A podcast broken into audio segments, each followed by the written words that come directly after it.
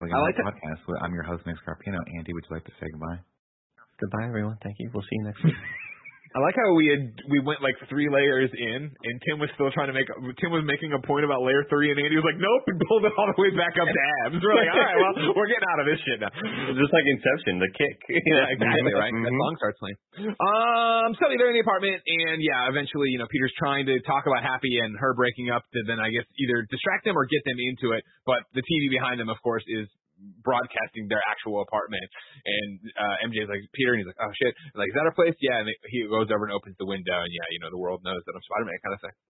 And so from there, uh, you know, the, the- what uh, damage shows up, right? Department of uh, Damage, Damage Control, damage shows up, and who are they led by? Succession Stewy. We all know Stewy over there trying to get all that Royco money, and here he is. You know what I mean? But this time he works for Damage. Yeah, yeah. Fun, To get, fun little story here. Um, I don't know if you remember, but in 2017, after the Department of Damage Control was first shown in Homecoming, um, they optioned a TV show based on damage control. This is before the Disney Plus um, situation was all fully like figured out. Um, didn't even exist at that point. So this would have been uh, not in the Netflix series of things, but it would have been more similar to the ABC Agents of Shield type stuff.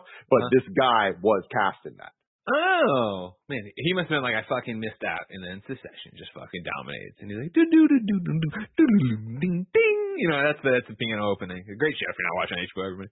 Speaking of HBO Max, you know what I'm saying over here? Huh? Little sponsorship, but I'd, I'd say it even if it was. You know what I mean? Fuck off! What a great show. Just so anyway, we're cool, we're not sponsored by them. what was We that? are. Oh, are we? Yeah, today we are sponsored by HBO Max.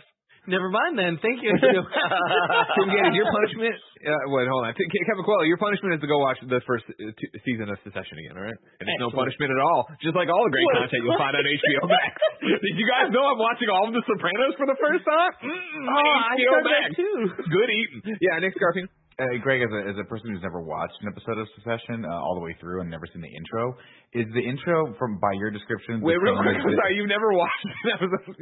I've only ever watched because my, my wife watched it all the time, so I come in and I Sure. see like scenes of it. Yeah. Like, I saw at one point Brian Cox fainted on a on a uh, beach in the Hamptons, and I was like, that's enough Sure. for the show. But by your admission, Stewie came in the- at the end of that episode. Yeah, go ahead. Is the intro for Succession the exact same piano lick as Mr. Belvedere? No, this one's way more Okay. dope. This one's Nick. way more intense. Does This is, this, is, this, is, this is an intro so good, I never skip it. You know what I mean? Does bum, it have bum, bum, sleigh bells in it? bum, bum. Does it have sleigh bells in it, Greg? No, it does not. It does not. It does. well, What's the piano do work? It does. No, it has a sleigh bell. It's the It goes session? Oh, I know. ching, Tim, we're gonna be here Ching, forever. Tim. Come on, Tim. ching ching. It's so good. Like and Good that's old that sleigh noise. bell. That's a sleigh bell. I know. I was I was listening to an NPR uh thing about the composer that just died recently. Stein. Mozart. Uh, Mozart. No. Damn no. Nick, you actually know the answer to this. Come Hans on. Christian Andersen. No. I don't- I don't Who know. died? DJ XL Joki. Uh, he was an S. Uh, anyway, one of the things he did was Dude the, with an S? S S his name. is an S. I'll I'll try to sort it out, but like Hold on, no, Kevin. Like, Why are you so excited about sleigh bells?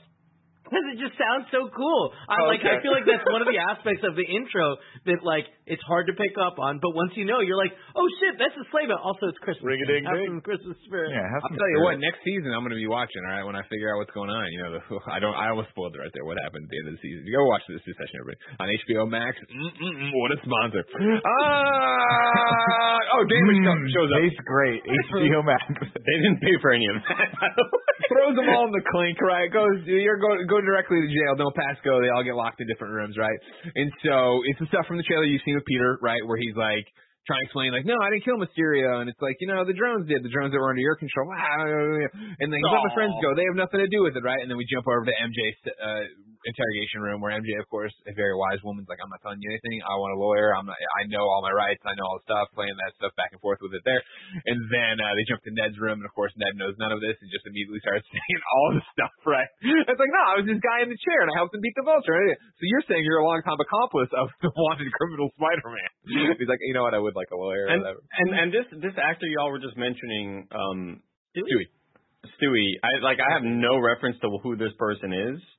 Um, Andy, did you know that if you were to get the great streaming platform HBO Max, you could watch all three seasons of Succession right now, I commercial I free? tried watching episodes one through three, and I was just like, ah, this doesn't work for me. I want to give it another shot. Anyway, so this guy, I I don't know who they are, so obviously when you see them, you're like, oh great, this person's on screen. But for me, I'm like, ah, this could easily just like be really shitty, and it wasn't. So good job, Stewy guy. Good you job, were Stewy. you were on screen. I was like, you know what? I dig this dude's characterization of whatever he's doing. It could have easily been fucking Blade Hand or or, or Rip. Razor guy's- Razor Fist from fucking Shang-Chi. uh, Great. Shang Chi. What a did a terrible character. Green Yeah, Scar. That, that was a bad guy. Yo, Uh, real quick, I just want to give a major shout out that I keep forgetting to bring up. I was watching a behind the scenes uh, making of thing for Shang-Chi, Nick, and Greg, you might remember this as well. Uh, remember when we did Ultimate Fan Fights at IGN? Yeah. Yeah. And remember uh, the the director of that, like the the guy, uh, Young Lee, what's his name? Back Attack. He is the lead fight choreographer for Shang-Chi. Oh, that's badass. What the actual That's shit, man? really cool. Yeah, that's really cool. 'Cause, like, they had really good fights. Insane shit, man. Yeah, blew my mind. Anyways, back to this. Uh, Jameson S in the live chat. I need you to get me Stewy's Twitter handle and with the actor, obviously, and we're gonna say he's Andy Cortez approved. That'll be a big moment for him. All right. Uh, oh, so then Marisa Tomei's there. She's like, "You can't hold us forever. You got to let us go, right? Uh, if you don't have any charges." And that's when Stewy drops it, like, "Oh, what about child endangerment? Like, you knew, you knew you're the child. You were sworn to protect us out there punching aliens. Like, that seems like a big problem, right? You should get." I mean, she's like, "Oh yeah," and it's great because you, you see, like, oh man, there are a lot of. I mean, outside of just the Sokovia Accords, right? There is a lot of shit happening here that would be bad for everybody. Like, man, they got these guys dead to rights. Yeah, I want to give a shout out at, at this point in the movie because it's it's weird for us because we have not only seen every Spider-Man movie and every MCU movie and talked about them for hours and hours and hours, so we have an expectation of like how MCU movies function and work and like just the the format of them all, right? I think this movie really does a good job of for as packed as it is with characters and plot and multiverse and insanity of trying to function if you've never seen a single movie before in, in these worlds and you just watched this. Things like building the relationship uh, with these lines of dialogue with Aunt May and Peter of like you're like his mother and blah blah blah and like things like that. Um, and they do it for all the villains too. It's especially watching it twice. I'm like I'm really impressed with how standalone this movie is for how I would have never thought I'd give it that compliment going into it. Uh, real quick, uh, Avery has never seen. I don't think she's seen any of the Spider-Man movies beforehand. Great, that'll be a test so tonight. We, we, yeah, that, I'm very interested to see how that goes. I think it is set up in, uh, in a way to uh, help with that structure. Also, uh, in the chat, somebody said it's Stephen Sondheim. That's who I was thinking of. Oh, Stephen Sondheim had that? All right, Yeah, That's that sucks. Uh, Greg, I went But ahead that's and send you. Yeah, that's Mozart. Okay, Uh, so and then yeah, thank you, uh, thank you, Kevin. You, Kevin, you and Zpole Six Gaming got me uh, Arian's uh, uh, Twitter here. So I'm saying good news, Arian Moayed, or probably Moyed. Your your your hashtag Spider-Man performance. Well, I put the wrong your. Your hashtag Spider-Man performance is at the Andy Cortez approved. We're trying to get him to watch the session. Heart hashtag in review. All right, so that's going out right now. so There many you go. things in there that don't need to be there. I followed him.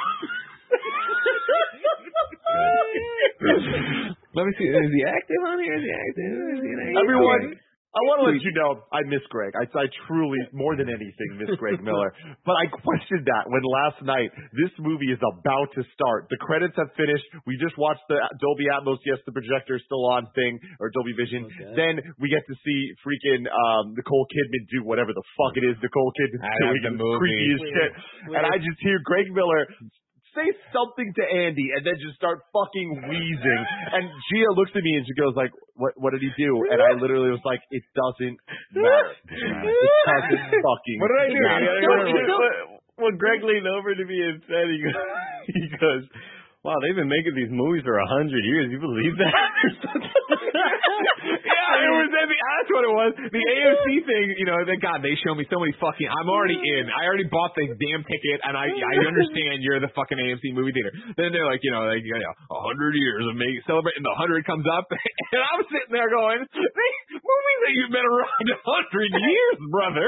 And then it comes up like 1921 was a hundred years ago. Fucking shit. And I lean over to Andy. I'm like, can you believe motion pictures been going on a hundred years? Because you know how. We all think it's like 2000, right? It's got, in your head, it's like professionally maybe, maybe 2010. And so like you sit there like there was, they weren't doing talkies and silent pictures back then. A hundred, you fucked it a hundred years ago. These Fucking A. motherfuckers. Sure were. God damn.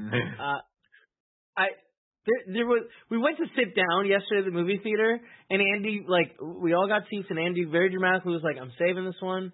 Miller asked me to hold a seat for him, and I looked at him, and I was just like, "Like, you know it? Like, I didn't say." Is that what you want? Like, no, yeah, it was just one of those things. Like, you know why he wants to sit next to you? You know? I will say I was upset I didn't get to sit next to Greg. I sat next to Greg during Spider-Man was Homecoming, stone-faced and it was a entire very, very special crying. experience for me. Ah, he's stone faced like this. We should have. You, I mean, it's something we got to talk about ahead of time. You know what I mean? I knew that I had to pee. I knew the line was. We haven't even talked about this yet. All right, Oh, we're now at the God. Metreon, Oh, right? A a 3:30 p.m. showing of Spider-Man, Ridiculous. the first Way one, right? early. We get there, we come up the escalator, we get there. The line is outrageous, rap, and I'm like, oh, this is the concession line. Fuck, I can forego the popcorn. No, this was the ticket taking line. Mhm. We got in this giant fucking line, and it was that thing where it's like we got in at 3:10, the movie starts at 3:30, and everybody's checking their watches over because it's just not moving. Kevin, of course, being Kevin, goes to the front of the line just to find out, like, are you gonna hold the movie because you guys can't figure out how to take tickets? Ridiculous. Eventually, they open up a second line, but it took forever. It was terrifying. Well, that's when I was already high alert. I had to pee. All I wanted was a fucking water out of the concessions. I was dying of thirst. You know what I mean? I had to get. Parched. I asked Blessing and Gia to get me one. They both got me waters because they're great friends. You know what I mean? And then I was just panicking. And so yeah, I I, I saw Andy there in his awesome jean jacket, and I was like, Andy, save me a seat. Nobody else wants to even talk to me. Uh, you know what I mean? Everybody's mad. I've been gone for three months. Like all this You're energy literally the first person I talked to. I was like, oh, great, I'll talk to you. My, did you guys notice also the projector was off, like its access? Yeah. That oh, bugs yeah, I noticed. The shit out of me to the point where during the previews I was like, and I looked at. Barrett, and Barrett was like, I was like, I'll be right back. And I went to I went to the con- like. Did the you concierge. really? I went to guest services. and I said your projector's off. You need to have your projectionist take a look at it because it's got, it's got ghosting on the right, on the top and the. It the got fixed. side. It got fixed during it. It did not. I don't Towards the end? Yeah, towards the end, it finally fucking evened out. Oh, We're getting wow. way into the goddamn weeds on this, but Yeah, thank you, yeah, Nick. but Thank you for your service. I was like, this is gonna bug the hell out of me the whole time. Wow. And I'm glad, I'm glad we're talking about this, yeah, because we're at the Dolby, which I, is you know the black the blacks are still black and the thing is on. And I, and Nick noticed that the camera was off tilt. I didn't see that because I'm more of an audiophile. But me and Andy both noticed it was too loud. Why Oh, are it's we always too playing this movie so loud? Can we just enjoy ourselves here? You know what I mean? I'm trying to have a nice night out. I got to fucking never screaming. You wanted to, you know what? While we're at, while we're on this point, my chair didn't recline. Wait, really? Wait, Yeah, hold on. Now that we've gotten to this point, Oh, my no. chair, my chair didn't recline. And do you know what me and one Anthony Carboni did? Hmm. You laid on We, because he was like, it's, "This is weird. Like it's not reclining." I was That's like, "I bet y'all did. I Oh bet you it's unplugged." So what we did is I put a huge flash, my phone out, turned the flashlight on. We looked behind the seat, and sure enough, it was unplugged. What had happened is that the wire at some point got stuck between the mechanism Mhm. and the uh the chair. So what we had to do is lift up the chair while Anthony put all his weight on to grab the cable to pull it out of where it was stepped on. Pulled it out, we plugged it in. We were comfortable the entire time. Damn, What a I was ride. not. I was sitting up like an old man, just sitting up on my porch, watching kids play on my grass, just angry at it. Although I feel, I, I swear to God, I thought it was a 4D experience because my seat shook like crazy during some of the subwoofer parts. It's the best. I love it. Continue, Greg. Ooh. Yeah, we still talking about this movie? Jesus. so okay, okay, so then it's like the- yeah, you, you know, all, all these horrible things we're gonna do, right? Um, and so then it's like, okay, cool. Then they go home, and this is where uh they're talking on the kitchen table about it, right? And this is where Matt Murdock's introduced, and he's there, and it's like, everybody's, yeah, Matt fucking Murdock, yeah, and he's Yeah. like, yeah, you know, don't worry about it, and like this is what's happening, and he's like. Uh, you know, and then he gets the phone. He gets off the phone, I guess, and he comes like, "Good news, they're dropping the charges against you, Peter." You know what I mean? They they can't prove that you killed Mysterio. I was That's so I was so stunned by all of this that I blinked and suddenly they weren't in trouble with the law anymore, and I was so confused by it. like they're suddenly back in school, and I was like, oh, so like they're totally good. Is that what Matt Murdock was talking about? Cause fuck, I was just so surprised to even see him on screen. Mm-hmm. I've never seen Andy like when Matt Murdock first came out. It was about three seconds later when it hit him what was happening. He looked at me, and I swear to God, he went like this. like just the most shock of like he just did not see this coming. Well, Greg didn't make a reaction. I didn't know that this shit leaked apparently two months ago. So I was like expecting Greg to say, I was like, did you know about this? You're like, yeah. And I was like, Like it's Damn. not and okay. that's It's why I decided to look at Tim and be like, this is crazy. what the, The- fuck? This is the first time where the auditorium like audibly pops. Like it, Yeah. people And, and by the way, and like it was like it's the way it was shot too, where you see them all on the couch and you see his hand with the the stick come in 1st Mhm. and I was like, no effing Yeah. way. And then he It's- sits down and you're like, good, good for you, good for them. They're so good at this, man. It's so And I love the line too, where he's like, "How did you catch that break?" He's like, "I'm a really good lawyer." Yeah, I was gonna say, I love that when it comes to. Cool. But yeah, he because he sits there and he tells, "All right, good, you're fine, Peter. Everything's great for you. Uh, happy, you fucked up a lot of shit though. They they are gonna come looking into you. You you need a really good lawyer." And blah blah. They talk a little bit longer, and yeah, brick through the window. How'd you catch it? I'm really. It's one of those Sorry. things where I, I love the fanfare of this, I, it, but it makes no sense. Happy is still doesn't he still work for Stark? Isn't Yeah. Stark Industries a multi-trillion dollar company? Don't they have lawyers? Wouldn't you be able to call Pepper and be like, "I need it"? Well, like, he's not. He's not his lawyer. He's just there, and that's when he's like, "They're not dropping the charges against you. You're you got to look into your thing." and it, it's I just also feel like that a quick call to Pepper would have been like, "Let's let's let's get this situated out." Well, he I'm- also I'm- stole Stark Tech, which I thought was a I- weird. I don't device think he stole Stark Tech. I think that that uh, Tony left it at his at place. his house. Yeah, Mm. because Yeah, it's, it's, I, I think it's, a, it's it's, a, it's a misattributed thing, right? Yeah. That, yeah, he's he's Yeah. he's because when Peter walks in and goes, "Oh, happy," I didn't take it as like, "Oh, happy, you're stealing." It's like, "Oh, happy, you idiot! This is what they're Yeah. talking about. This is the missing thing that they're Harold. yeah. We finally got his name said Harold. The uh the the room that we'll later see it in is totally like an unfinished room that like equivalent to a basement. Like condos don't usually have them, so it's weird. Mm-hmm. Uh, but like I definitely don't think that's something he did on purpose. I, I think that all of that is. I'm sure it's cleared up by the point we see him later, because like it doesn't Well, seem wasn't- like he's. Yeah, he's not worried about it, right? Yeah. He doesn't know he's the thing. Well, that was the thing that would, wasn't didn't the jet blow up that that was in though in the prior movie. Didn't the jet? No, Oh, I think there's I'm, multiple. I'm There's saying, multiple. Yeah, I'm. I'm sure that like Yeah, Tony my re- gave my him that place. oh, I It's thought my real it my have read on it was like Tony's place. That it was like left over from the jet explosion. He just had it shipped to his place or something like that because it looked like it was all dirty and shit too. But I could be wrong. That must have been No, that could have been from the construction in the room stuff, too. Yeah, Yeah, it was just thirty. Um, and that's it, Matt Murdock. Great, thank you. You're back, MCU. That's fantastic.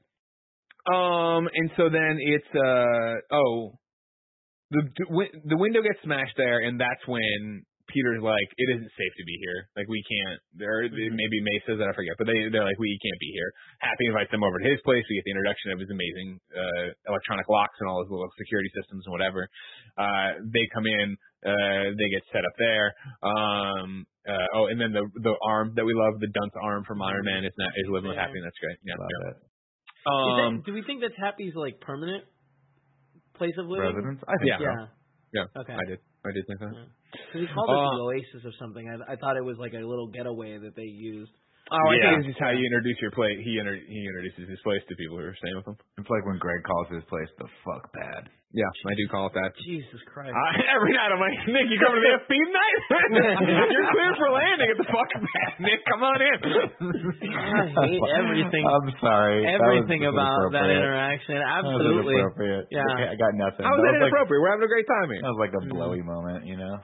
Oh, then nothing will be the Don't do this. Don't worry about that. Don't do this. about. Don't be like I'm embarrassed. So now let me try Let to remind Andy in. about an embarrassing moment. I got to drag Andy into this to share.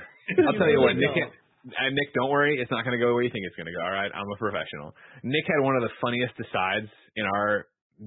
I don't know, 16 years of 16 years of being fr- acquaintances, knowing of each other, right? He's had one of the funniest fucking asides. I sh- and, he, and then everybody at the table wanted him to repeat it. He's like, I will not repeat that. I, first thing I did when I got home was tell Jen that story.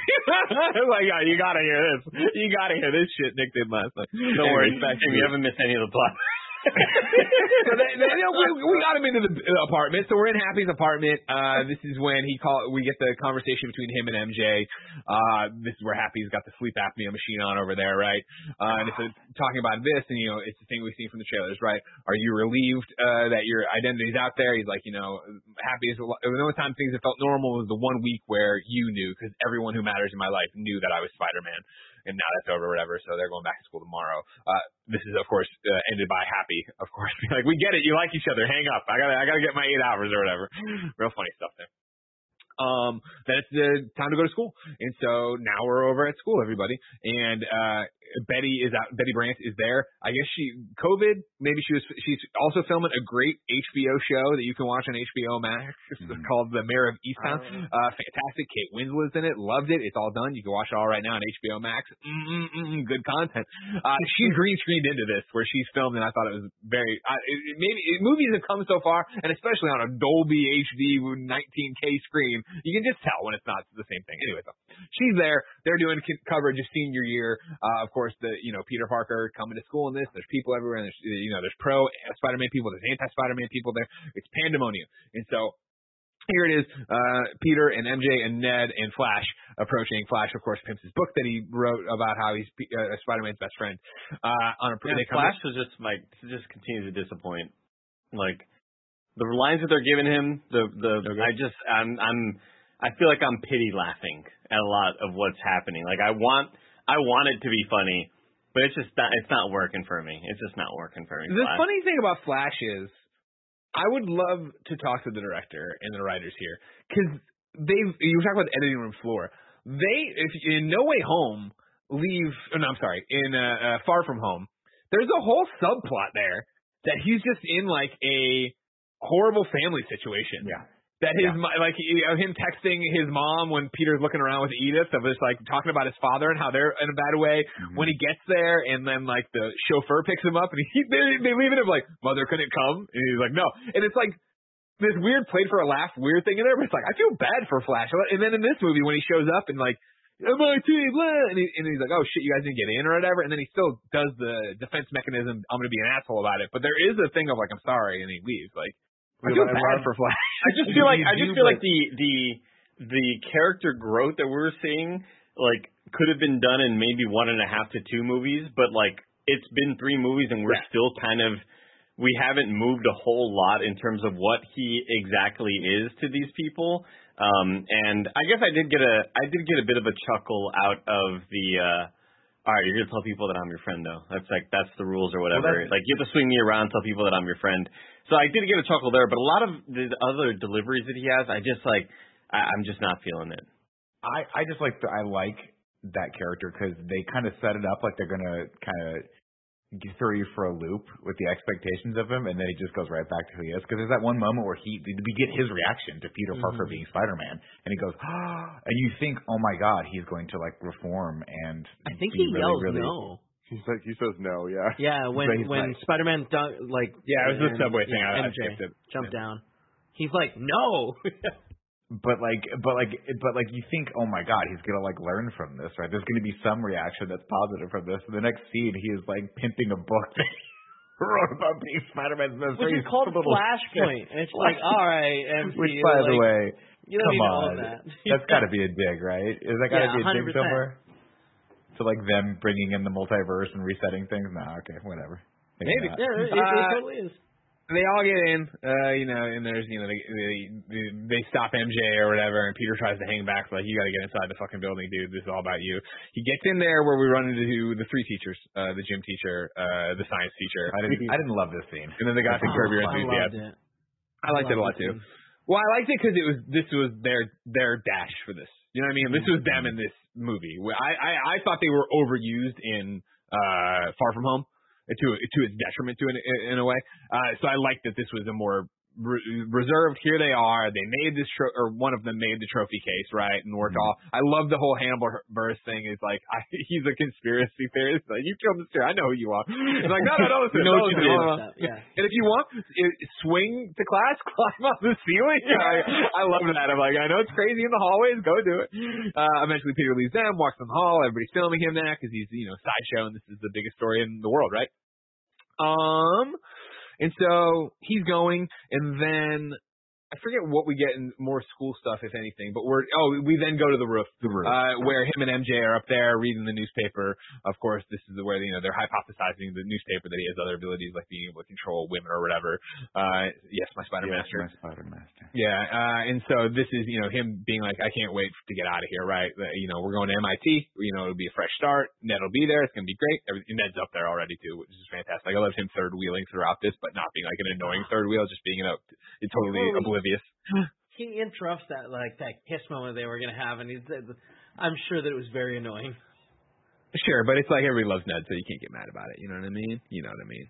Uh, and so yeah, you know, hands in, we're gonna do this thing, blah blah. blah. Um, then is this when college letters start coming in? Or yeah, yeah. And Yeah. so it, they're rejections. They're rejection after rejection, uh, because of course nobody wants Spider-Man and his uh, crazy friends showing up and bringing the Vulture and all sorts of shit down in their school. Uh, when they finally get down to having the MIT one, the last one, this is their last chance, and it's also like their number one school. They all go to the donut shop uh, MJ works at uh, and open them together and find out. In fact, they did not get in, and it is, of course, because in light of recent uh, controversies and events, because of course Spider-Man is a big problem right now. And so uh, they I start to really thought I really thought we were gonna get a little fake out that MJ actually did get in. I thought they were gonna be like, Yeah, but she it- just it like didn't want them to feel bad. I thought they were gonna lean towards something like that, but it, it I makes a lot more sense for him to have to uh, to have that redemption of getting them all back into MIT. uh, I was just gonna instead say, of it really felt like the the framing of it was implying that one of them had gotten in, and it, Yeah. it was an interesting choice. Uh, so yeah, you know, MJ doesn't regret anything. She tears up her letter. She would do it all over again. Uh, Ned doesn't regret anything either. Tears his up and he's like, oh shit, well I gotta show this to my my parents, right? And he leaves, me leaving Peter to be like, I got great friends, but I've kind of fucked up their entire life. How can I fix this? At which point it already happened. I guess MJ got yelled at by her boss to take down the Halloween decorations that somebody else was supposed to have done. So Peter looks up at them and sees uh, the little Dracula, who again looks just like Doctor Strange, especially in this terrible wig with the terrible thing. And he's like, and so from there we go to the Sanctum Sanctorum, uh, where Peter shows up. Uh, the doors open automatically because they are uh, electronic, and then inside it turns out they left a portal open to uh, Winona, Minnesota, and so there's all this snow in there and stuff. And so there's some two clowns there. I don't know. They're, Definitely they're pledges. Siberia. They're Yeah. pledges. They're pledges. W- weird. I have to watch the, it again. I have to watch it again. The Yeah. the pledges that are there, odd choice. Odd choice to have two random people just hanging out there. I get that, like, I thought they were like ghouls. They didn't say anything, and they were kind of stoic. I was like, no, but in the past, I would love it if Nick was like, I thought they were some like uh, some weird like you know humanoid creatures. Like no, they were just humans. it was weird. 'cause they- people. you literally have like a reference to a vampire. Then we come there, these two like really slow moving zombie like characters. It's like are they ghouls? Are they vampires like minion? Um. So yeah, he gets there. Uh. You know, Doctor Strange comes down. It's all stuff we've seen from the trailer, right? Of like, all right, cool. What's up? Blah blah. blah. You can call me. You don't have to be so official. All right, Steven still feels weird. Uh. And then, but it is different from what we've seen before, right? Where uh Wong shows up and is getting ready to leave and do his thing, and it turns out he's now Sorcerer Supreme because of, due to a technicality Doctor Strange is talking about because of course he was blipped for five years. Um, so Wong's gonna go off and do his thing. Uh, they're talking about this. They go back and forth, and I, I, you know, I can't. I don't have the time stone. I can't rewind time even if I wanted to, but I could you know, cast a spell and make everybody forget. Wong's like, don't do that, but it's not like the trailers where he was like, don't fucking do it. It was like, don't do, uh, just don't let me know about it or whatever, because they. He, he has a great. Strange has a great line of like, do you remember the whatever party of whatever? No, exactly. I like that. Sabotage. I, I, I, love really, the trailer changes. Uh, I me like too. The, the amount of lines that I was always like, Ugh, I don't like that in the trailer. They they fixed the the majority of them. Some of the jokes were still the jokes, but in terms of plot stuff, I thought they did a really good job of of Wong telling him don't do it and having him wink. I was like, I hate that, and it wasn't in this, which was really good. Yeah. Um, and also the line that I was really stuck on, which is the in other universes, Spider-Man kills them all, and I'm like, no, he doesn't. And in this, they didn't have that line because he Right. didn't. So good job. Uh, I didn't. I felt like something was weird about the the relationship that they had there. It didn't seem like it seemed like Wong and Strange? Yeah, I, it just didn't seem like they they were as friendly as they have been. And his like, don't let me well, you know become about roommates for so long, you're just kind of like ah, this Ships, guy. two ships passing Yeah. the night. it. Um, I, and I just feel like when he's like fading away, like the the look they give each other seems like there's more going on there. I'm very curious to see what we get from Doctor Strange, the Mhm. the multiverse of madness.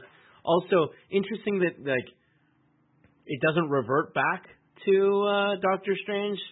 Like you would think you you want to have it's the most powerful wizard. Are they saying that uh Wong is Wong. more powerful as a wizard than Doctor Strange? Because that I feel like that'd be surprising. I think More they are. title. More like a I imagine that in that time, Wait, he, it's not. His, Yeah. his powers raised. You think so? Five years, a lot of time. Especially like yeah, if but, they like, needed a, he's- hey, he's fighting uh, Hulkling or whatever the the uh, abomination. Abomination. Yeah, I was gonna fun. say, yeah, in- in the chat right now, Greg Spencer says, so Wong became Sorcerer Supreme and he spends his free time in an underground fighting ring. Hell Right, yeah, he does.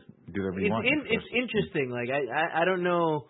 Like I'm definitely curious about that, and I'm found find it a little bit shocking that he's still the Sorcerer Supreme.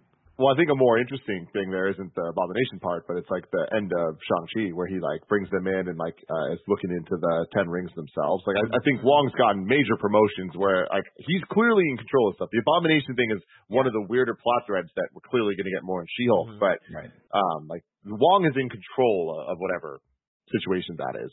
Mm-hmm. They have a conversation though. Uh, uh, we can make them forget we can do the thing, and then they go into the Sanctum Sanctorum uh, spell room. At this point, I'm going to toss it to Nick Scarpino because if you remember, I'm still on paternity leave and I am needed momentarily, but I will return. The Sanctum, Greg Miller will return. Yeah, so they go to the Sanctum Sanctorum and they're like, listen, we're going to cast this spell. Now, anyone with a rational mind would have been like, walk me through. What are the rules? What are the rules? start." Yeah. wh- what's happening here, Doctor Strange? But Doctor Strange apparently was late for an appointment at his doctor's office or something like that because he was like, well, we got to just get this Yeah. massively world-changing spell over with. A little I bit of thought- a leap in logic there. He was acting a little bit goofy the entire time, and again, It was weird. It was I, like.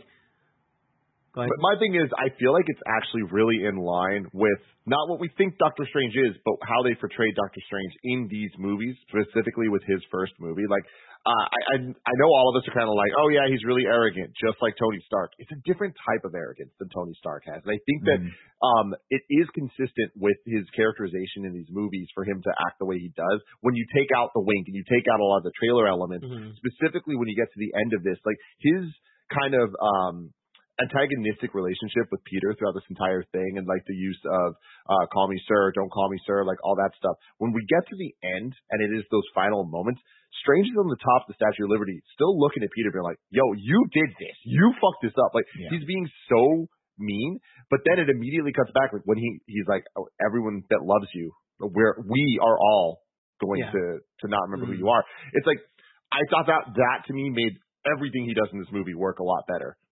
Yeah, Yeah, I mean, I agree. I, For I sure, think- he's an antagonist. In this. Yeah. like he fucked up. He should not. have yeah, done. I, I think that like that certainly is a moment that's really well acted and hits really strong.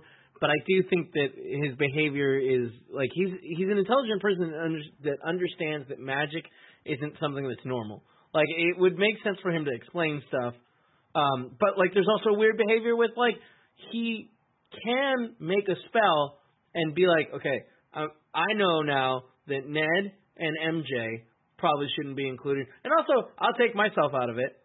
Like Yeah. that isn't something that is like not within his power.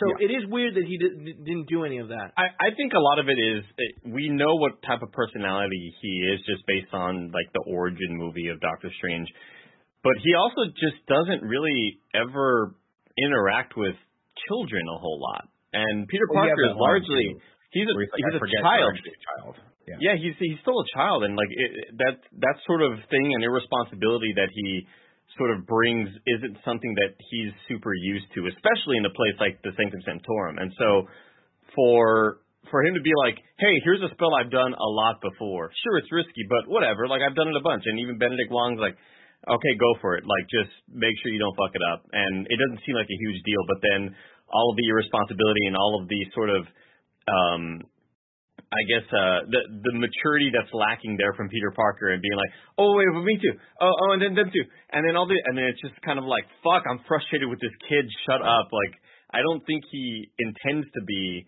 uh this sort of like malicious, annoyed person, but Peter's just kind of way of being this young, naive kid kind of brings it out in him. Uh, I think with that too, uh, sorry, real quick, I just want to say that uh, I think the theme of this movie is really revolving around help and different ideas around help of what that means of helping others, of asking for help, and clearly like uh, part of the the conflict here is strange. Be like, you didn't ask for help for this thing for the uh, the uh, college admission thing. And I like that because I feel like it all is just a bunch of layers of having, you know, Ned and Zendaya be there with him as the, the helping friends and him kind of being willing to allow them to help him be Spider-Man. And it, it's just backed up in a lot of ways that I thought they did a good job with, uh, that really started with this scene. That was a fantastic moment though. To get to the end of it and be like, hold the fuck on. Yeah. Like you didn't even bother trying to go and try to clear this up. That's a great again like But he a, also said a- that. just it just it's the the sort of impatience the the impatientness is that a word I'm trying to say? Yeah, The level of sense. impatience just keeps on stacking Yeah. with Peter, and I just I love that it kind of ends there and they kick him out. Like, God, this fucking kid is so Yeah. annoying. Go try to But solve he a problem. Go ahead. I was gonna sorry when he did say that I was like, wait, can you do that? Like that that's an option. You could be like, hey, college, like no, like look at it. Well, I was an. Avenger, Oh. maybe you know. Like, yeah, I mean, I think I think the the opportunity there was like, or, or rather the the what he was implying was you should exercise a few other options potentially first before we decide to cast this potentially world destroying spell. But again, that's not Doctor Strange for not setting that out. You know, it's like. Mm-hmm. Why didn't you lay the like the the reality out to this kid? Either way, he goes, okay, I'm going to go do just that, and he remembers that Flash was going to this uh, initiation or not initiation party, uh, mixer, this like uh, what do they call him? That doesn't matter. Uh, over at MIT, Mixers and he's like, fine. oh, that's great. So he calls and he says, you got to get me, you got to put me in touch with this person. And he says, well, she is not here anymore. She had to leave early for the airport. She's on her way to one of the airports, I guess JFK or whatever. And he goes, cool, I'll meet her on the bridge. Uh, so he prepares to do that. And as he finds her car, he taps on her window and says, hi, I'm Peter Parker. And they start talking. And she's like, you did not practice this at all. And I love that his suit's wrinkled because he was wearing it underneath a spider suit. Uh, very, very fun moment there. And then, of course, uh, the scene is interrupted by the first of the big baddies who has come from the multiverse, Dr. Octavius Octopus. Otto Octavius, Dr. Otto Octavius. And man, let me tell you, they included a lot in this, and they cut a lot out from the trailers. And I really, really, really wish they cut the fake laughing part out because when they learn his name Yeah. and they fake laugh, I fucking So hate dumb. that part. That was That is one of the only cringy moments of this movie for me. There was Uh, this- another the? Scooby Doo moment too. Was like that The Scooby-Doo doesn't this play shit. at all. didn't work. why? Um, they fight, great fight scene. I think great. Another bridge fight scene, a little bit of homage every time Spider-Man's on a bridge. Uh, he saves her, and she's got just a banger of one. She's like, "You, that was a very bad thing you did." like she starts scolding uh, Otto. Um, and then Don't want to get don't want to get too into the details because there's not like that, that much I think we need to break down. But I thought dude, of course. Yeah, I thought this was an excellent choreographed scene. I thought the the tension was there um, in terms of the car, and especially having this one person to focus on, knowing she was stuck in this car. Um, I love the idea of the nanotech. the- wow, the- all- all- shit! all that stuff they did, the way that it when when Peter ends up taking over control of the arms, like that was a theater like moment of like, oh fuck, that's really cool, and I love that because we didn't see that coming. Uh, but I really love the Iron Spider with the four arms versus Doc Ock with the arms. Like, Mhm. God, cool comic book come to life shit. Well, of Yeah. course he gets he gets super angry. He's like, "I'm gonna tear, tear your girlfriend from a piece for piece." He's like, "What did you just say?" And then, Yeah, and then and the the spider arms arms come come out, out, yeah. and it's like, "Ooh, I- shit!" I wish they were better utilized. I kind of feel for a lot of the time they were just kind of just hanging there. And they were Um, blocking those. He was like parrying and blocking yeah, the blow. it- but like those shots were like really wide shots. Like I kind of wish we had a little bit more of a close up on certain parts, and also I wish Mm-hmm. that they were maybe blocking and like pushing them away in a way that we like we could see it more. hmm But it's Uh, still, I mean, it's really cool. yeah, super cool scene. Of course, uh, Doc Ock gets the better of him before the nanotech goes on there, uh, rips his chest off. The nanotech goes to him, and then he takes his mask off. The, mask goes to the chest so he doesn't get stabbed, rather. Uh, and that's where he realizes this is not my Peter. And he's like, who the heck are you? And then Peter uh, uses that opportunity to overtake his suit with the nanotech, hack into it, uh, and, and, and control the arms, uh, which he which he uses then to save. I love that it just works like Bluetooth. Yeah, it's hilarious. uh, so then they take him back to the Sanctum Sanctorum, uh, which he gets locked up with Doctor. I think Doctor Strange comes in, like zaps him back to He- the, the Sanctum Sanctorum, right? Yeah. Now, what's what's so cool about this scene though is playing with our expectations of as an audience where Goblin's coming in. Throws the bomb and the camera starts going to him and it cuts like right before he gets there and we're putting it is such a nice kind of build up and release of just like we're not giving you it quite yet, motherfuckers. Uh, well, I Um, mean, it's it's not even a cut though. It's literally the um, the you know the sling ring. That It's, they it's like a, it's like a it's almost through. like a wipe. It's a wipe, yeah. but with with the character staying where it is. Really cool choice to do that as a transition. Oh my god! There he is, this little- the new one? Little yeah. Toretto. Look at this That's what we're puppy. calling him. Audio listeners, you're missing out on a gem right Yeah, now. that's A new puppy that Tim just got. Totes my goats. Uh, over at the Sanctum Sanctorum, uh, I think this is where Hot they get it. They get it laid out where he's like, "You got to go find Yeah. These things, right? And then Um, the movie becomes fucking Pokemon. Here I am, like there's no way, there's no way I can enjoy this anymore. The like the plot is you're out there, you're fucking hunting down the villains for the multiverse. One shot will take them, and I'm like, this is amazing. Amazing. Uh, great little line here from MJ where he's like, I, I really screwed up. I tried to cast the spell to make everyone forget and it screwed up the whole world. And she just lays it out for him. She's like, why don't you just, like, next time, I'm not saying you did the wrong thing, but maybe beforehand come to me and, and your friend Ned, who you trust, and let's brainstorm a couple solutions before you decide to cast a potentially world-ending spell. And She's he's so like, rational about it. yeah. Great. And he's like, duly noted. I will absolutely do that for you. And I and well, mind you, I think they end up relying on each other for the rest of the time. Um, from here, I He tells think, Ned, and Ned's just like, yeah, it's cool. I really don't care. um, down. I think they catch the lizard also. Oh no, the lizard's out in. They the, already uh, have him. He- They already have uh, him, right? Strange had a cut on his face and Right. talked about feeling an otherworldly presence. I'm glad we didn't have to see that. Yeah, me too. Yeah. This is The where li- they I don't think the lizard needed to be in this. Like No. he, yeah, But they, they fine. I, I don't know. Lizard and Sandman to me felt like they. I mean, Sandman we got closure with, kind of. I guess they they, they cured him. I don't know that he wanted to get cured, being Yeah, that he's been Sandman for maybe 15 years. Uh, That's the tough one is that the lizard and Sandman both had sort of closure, right? Like lizard was Yeah. was cured. Lizard He was didn't cured. yeah, And well, so having it, and Sandman was sort of like cool with you, and he's like, "Hey man, I'm cool. I'm not going to rob anything anymore. Like, see you later." the one thing that I've been thinking about a lot is Electro, because Yeah. Electro doesn't know Peter's identity. And they even make No. that clear in this movie. Yeah. It's a weird plot. yeah, Right. yeah. But whatever. It is what it is. That that yeah, that's a good hole That you is found there, actually- Tim Tam. Yeah, that's very interesting. Uh, well, let's skip ahead over to that though, because they get a they get a, a pulse, and Peter's like, "Oh man, my costume's all green, and I can't possibly wear all this green out there. So what should I do? I'm going to turn this costume inside out." So scared for the wires. So cool. So So, scared for the wires. It's so I funny to think about all the theories that we had going into it and why. Like the theories were Nick that he turned inside out to reverse the polarity of being in a different universe, we're and there was all this shit going. No, he just had slam on someone it. threw- no, someone He's threw got green paint flies. I Yeah. can see the thing because they were pissed at him. Yeah. I want to give a shout out to the score in this scene, uh, where they're like the three kids are all kind of messing around and he's trying to clean the suit and it's just like this real funky psychedelic Doctor Strange ish take on um the Norval Tom Holland MCU theme and I thought it was really fun. Uh, from here we go back out to the woods where we because we've got some uh, crazy shit happening out in the power lines in the middle of nowhere. So Spider-Man takes the suit out there with his phone strapped to his chest, webbed to his chest rather, so that MJ and Ned it can was be duct tape. was it duct tape? Yeah. it was like, so that was like, there's no way that they can see anything out of that camera. no, no, no. It's gonna be Yeah. so shaky. It's gonna make Yeah. you want to throw up. I think we even have Also- a line there too, where he's like, "Oh, this is making me nauseous." Yeah. Uh, quick question. Uh, so the the the suit that we've seen him wear had a camera that he could stream before, right? Are we to assume that all of that technology is down right now? Presumably, because he's not on the Stark network anymore, right? It says I'm not on. Like, remember because he fires yeah, it up. Edith. it says- We see Edith offline. It's all offline. and is that all because of the government stepping in? And that's what I presumed. Either that or they just took his control away because he's no longer he didn't want to do it anymore. I don't know. Uh, yeah, I don't, I don't know of- that he he didn't. Well, I guess he was so, in control of it by the end of the last movie, right? That's right. Yeah. That's weird. He's so still I, control. It's weird. I have to. I, I mean, I think that the easy assumption is that like it's a The government. government steps in, yeah, shut it down. That makes sense. because of the Um, drones that were Stark. So he goes out there, and of course, uh, who does he meet? He meets Sandman, uh, who you're like, oh no, Sandman's gonna kick his ass, and he goes, oh no, Sandman. He's he, Introduced himself in the weirdest way Hey. possible. hey, Spider-Man, it's me, Flint Marko. you know me. It's like Andy, how many guys do you meet that are made of sand? Yeah, it was such a weird introduction. That was weird, though. and also the line where Octavius was like, he's like, "Where's my device?" And he's like, "What device?" And he goes, "The power of the sun in the palm of my hand." And Peter's like, "I don't." what the fuck you?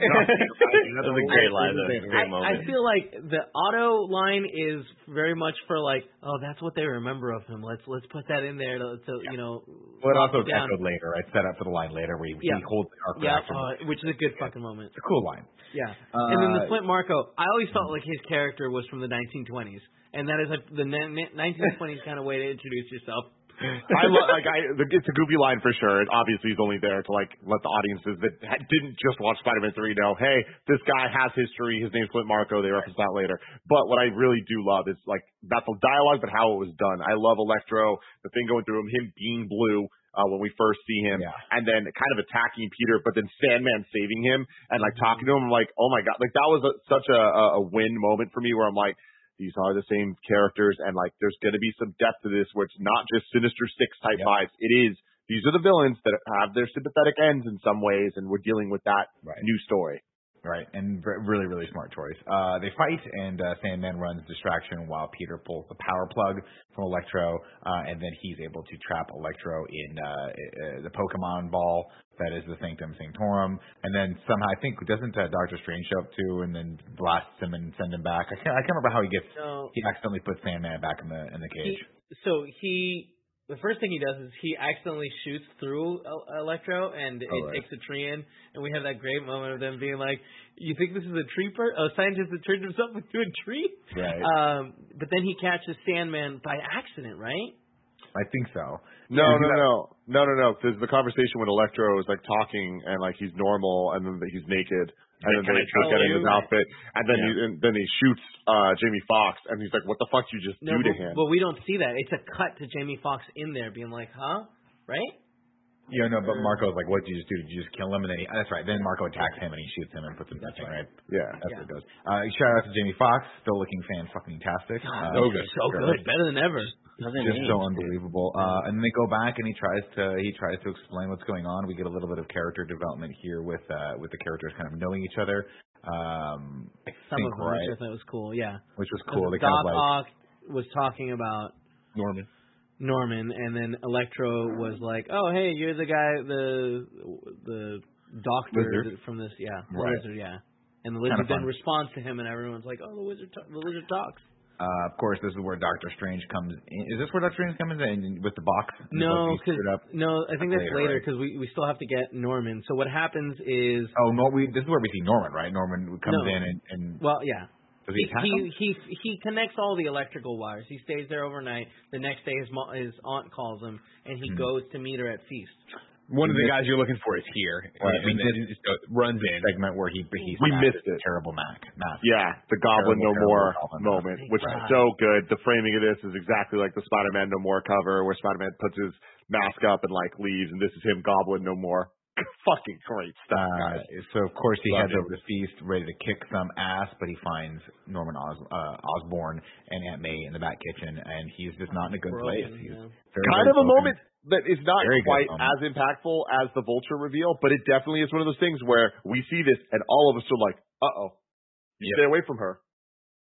But and I like this, right? Because this is the real Norman, and he and we get the explanation that he's sort of like he's he's got two personalities.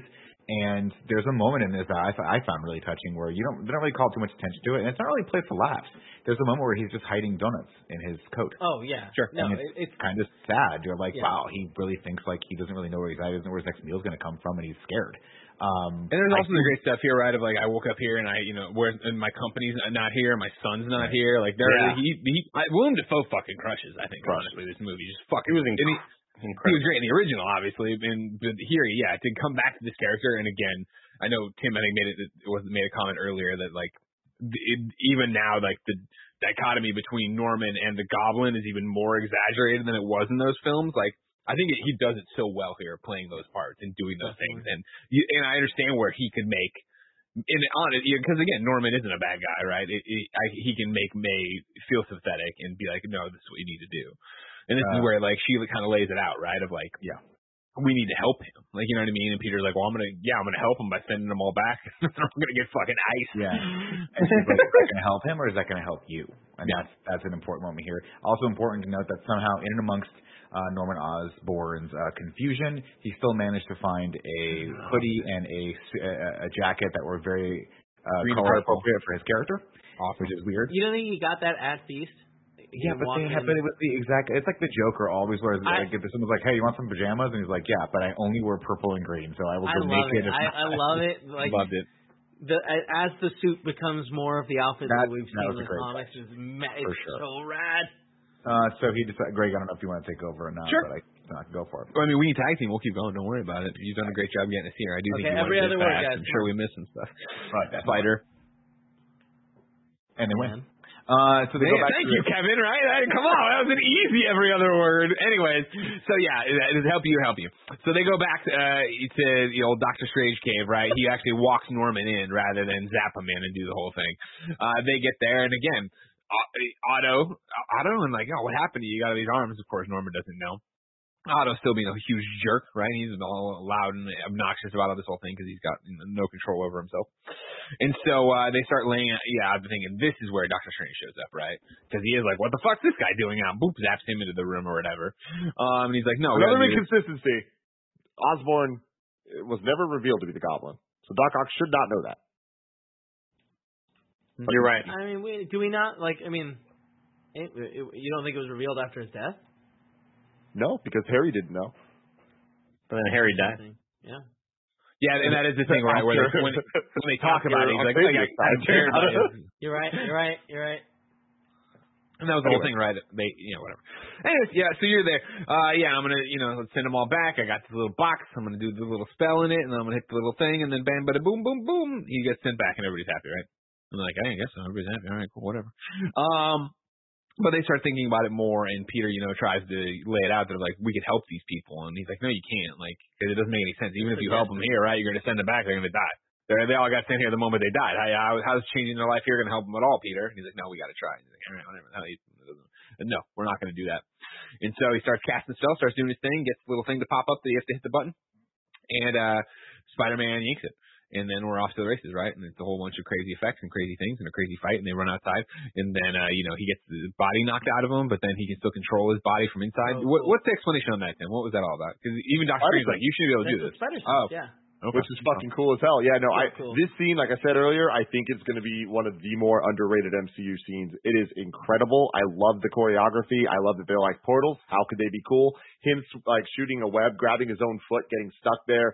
The thing they do later on the train with the, the you know the portal Where the jump portals type stuff. crash between themselves, and uh, like you know, you're seeing the reflection of a reflection.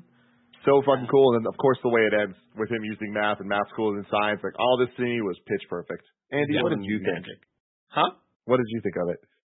Um, I absolutely love this whole sequence. The um, I especially loved the visuals because everybody knows that like um, I think the one thing that Doctor Strange brings the strongest is sort of those abstract city visuals, and we got a lot of those sequences in the previews, but it just kept on going and getting cooler and cooler, and I just I love how weird everything looks.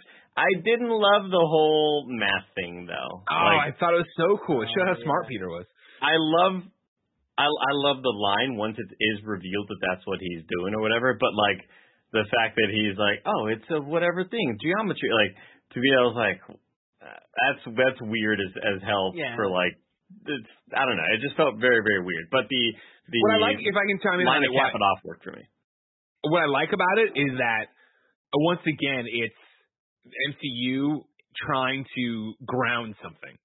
Like right, like if it is just that the mirror dimension is the mirror dimension, yada yada. Like when you say, and I do have this problem with the end, and I'm sure Tim will have some explanation for it when we get there. But if it's just magic is magic is magic, then you're like, all right, whatever. When Peter's able to be like, wait, it's this whatever parallelogram, which is what he says. You know what I mean? Mm-hmm. Like, Yeah. I'm, this is just math. Yet I like that even there, there are rules that you could figure out if you're smart enough. And Peter, of course, is a genius. Anyways, um, they go through that whole thing that we just kind of, you know, synopsized. You saw the goddamn movie; it was fucking amazing. You loved it, Trains Uh, coming out of nowhere. right? Yeah. Trains splitting up to like ten trains. Rad. And, and it's you know Spider-Man being Spider-Man, which I love so much. And then of course when he leaves and he gets the box and the sling ring from Doctor Strange, immediately closes behind him, and it's back to Peter being Peter and nerding out with Ned that I just got to fight with Doctor Strange and I won. Nick, Uh, I mean, this is this is I think a scene that we I don't want to gloss over too much because I think this is the, at the core of why the MCU is so good. Mm-hmm. They just took two characters that are good guys that we love and they put them ideologically on opposite sides of each other, and now they have to fight. That is obviously one of the strengths of what they do that so well. That was obviously the strength of Civil War, and we're seeing it again here. And it's so it's such a good device for creating conflict in these things because in one scene, because and they're not wrong, right? Like neither of them are wrong. As we've seen, Doctor Strange is 100% right. He should have just hit that button probably. Peter, you could, Peter's you could argue. Well, no, I mean Peter. Peter's not wrong in wanting to help these guys and wanting to wanting to save them and cure them, right, and, and send them back so they don't have to be killed. But also, like, But, uh, like, but Send them like, back to what the destiny is. is I mean, all, all I'm saying is an argument can be made, which is why this is so fascinating. They put them in, you know, I I think that's that's good storytelling. But go ahead, Greg. I mean, it's, we don't have to get lost in the weeds on it. It's just my fact of I don't understand of they they walk through and, the, and like Jamie Foxx like I was about to do this thing. I was gonna be more powerful than ever. And then what happens? I lose. I die, you know what I mean? And Otto's like I'm about to do this thing. And I was gonna do it, and something happened like they they're getting pulled out. Like I I I prophesized like when we were talking about this right? The moment before they die. Mhm. so even if you send back a Norman Osborn who's totally like I'm cool the glider's still coming at him at that moment. If you send back an Ock who's like I'm cool Peter's He's about still to, like he's still got to He sink and dies down, sacrifice yeah. his thing. Like I don't like you're not saving anybody from their fate. You're honestly just wasting your time because you're Oh, sending that's back reformed people who are still going to die. You can send them Like- back to maybe a different point in time. I don't know if they. If, Can you like that? That's not explained. I, I assume you're going back to the moment. Think Yeah, them things Forget- are, man. Mad magic. Exactly. But also- Just- forget, Think them things Also- if you want to get into the ending, that's the whole thing too. Of like, we need make every so to close this, everyone has to forget I'm Peter Parker, right? Yes, and that will end everything. Great. Uh, real quick, Peter, give me your phone. Hey, it's Steven. It's me, Steven. The this guy, we had to do this thing and do the thing. So do when this is when he plays this for you, you need to make uh, cast a magic spell that reverts back the thing that everybody remembering. We've already closed off the other he- loop that'll close the old spell. So now if you just do a spell, thanks, Steven, I'll do it for you. Everyone remembers. that the, the files get deleted. Greg, we all Probably know that. Um, Sure, I, I do sure. want Kevin and Got to Tim to. the game. I do want Kevin and Tim to keep a, a, a sort of sharp eye on the sequence where the trains are kind of they revol- they make that Yeah. cylinder, you know, around them. Peter says a line, and it reminded me of either something MCU or something from another franchise of some sort. But it's a line that's like was one or two words off from something that we all kind of know really closely, Hmm. and just keep an eye out for that. Like keep an ear out for that because he says something that I, I need to remember what it was. Was I it like didn't remember. Cowabunga? Yeah, that's Cowabunga. what. No, no, Yeah. like legitimately, it was something, right? It was like a throwaway phrase, right? No, no, no. He says he No? says an actual line like kind of regarding. It's similar to how we say "forget everything you know." Like I feel like it's one of those stupid lines that's very, Yeah. very memorable Uh, to us, or to me at least. Really quick to go back to the movie now, uh, like the, I think that the next scene, like when he comes out of the um that fight, is so so much like, wow, this is why I love the MCU.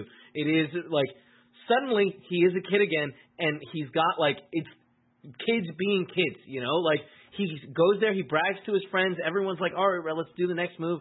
I it just like to me that that makes me excited for a possible X Men cinematic anything. Like to see a mm-hmm. bunch of teenagers hanging out with abilities and how they all can handle that together.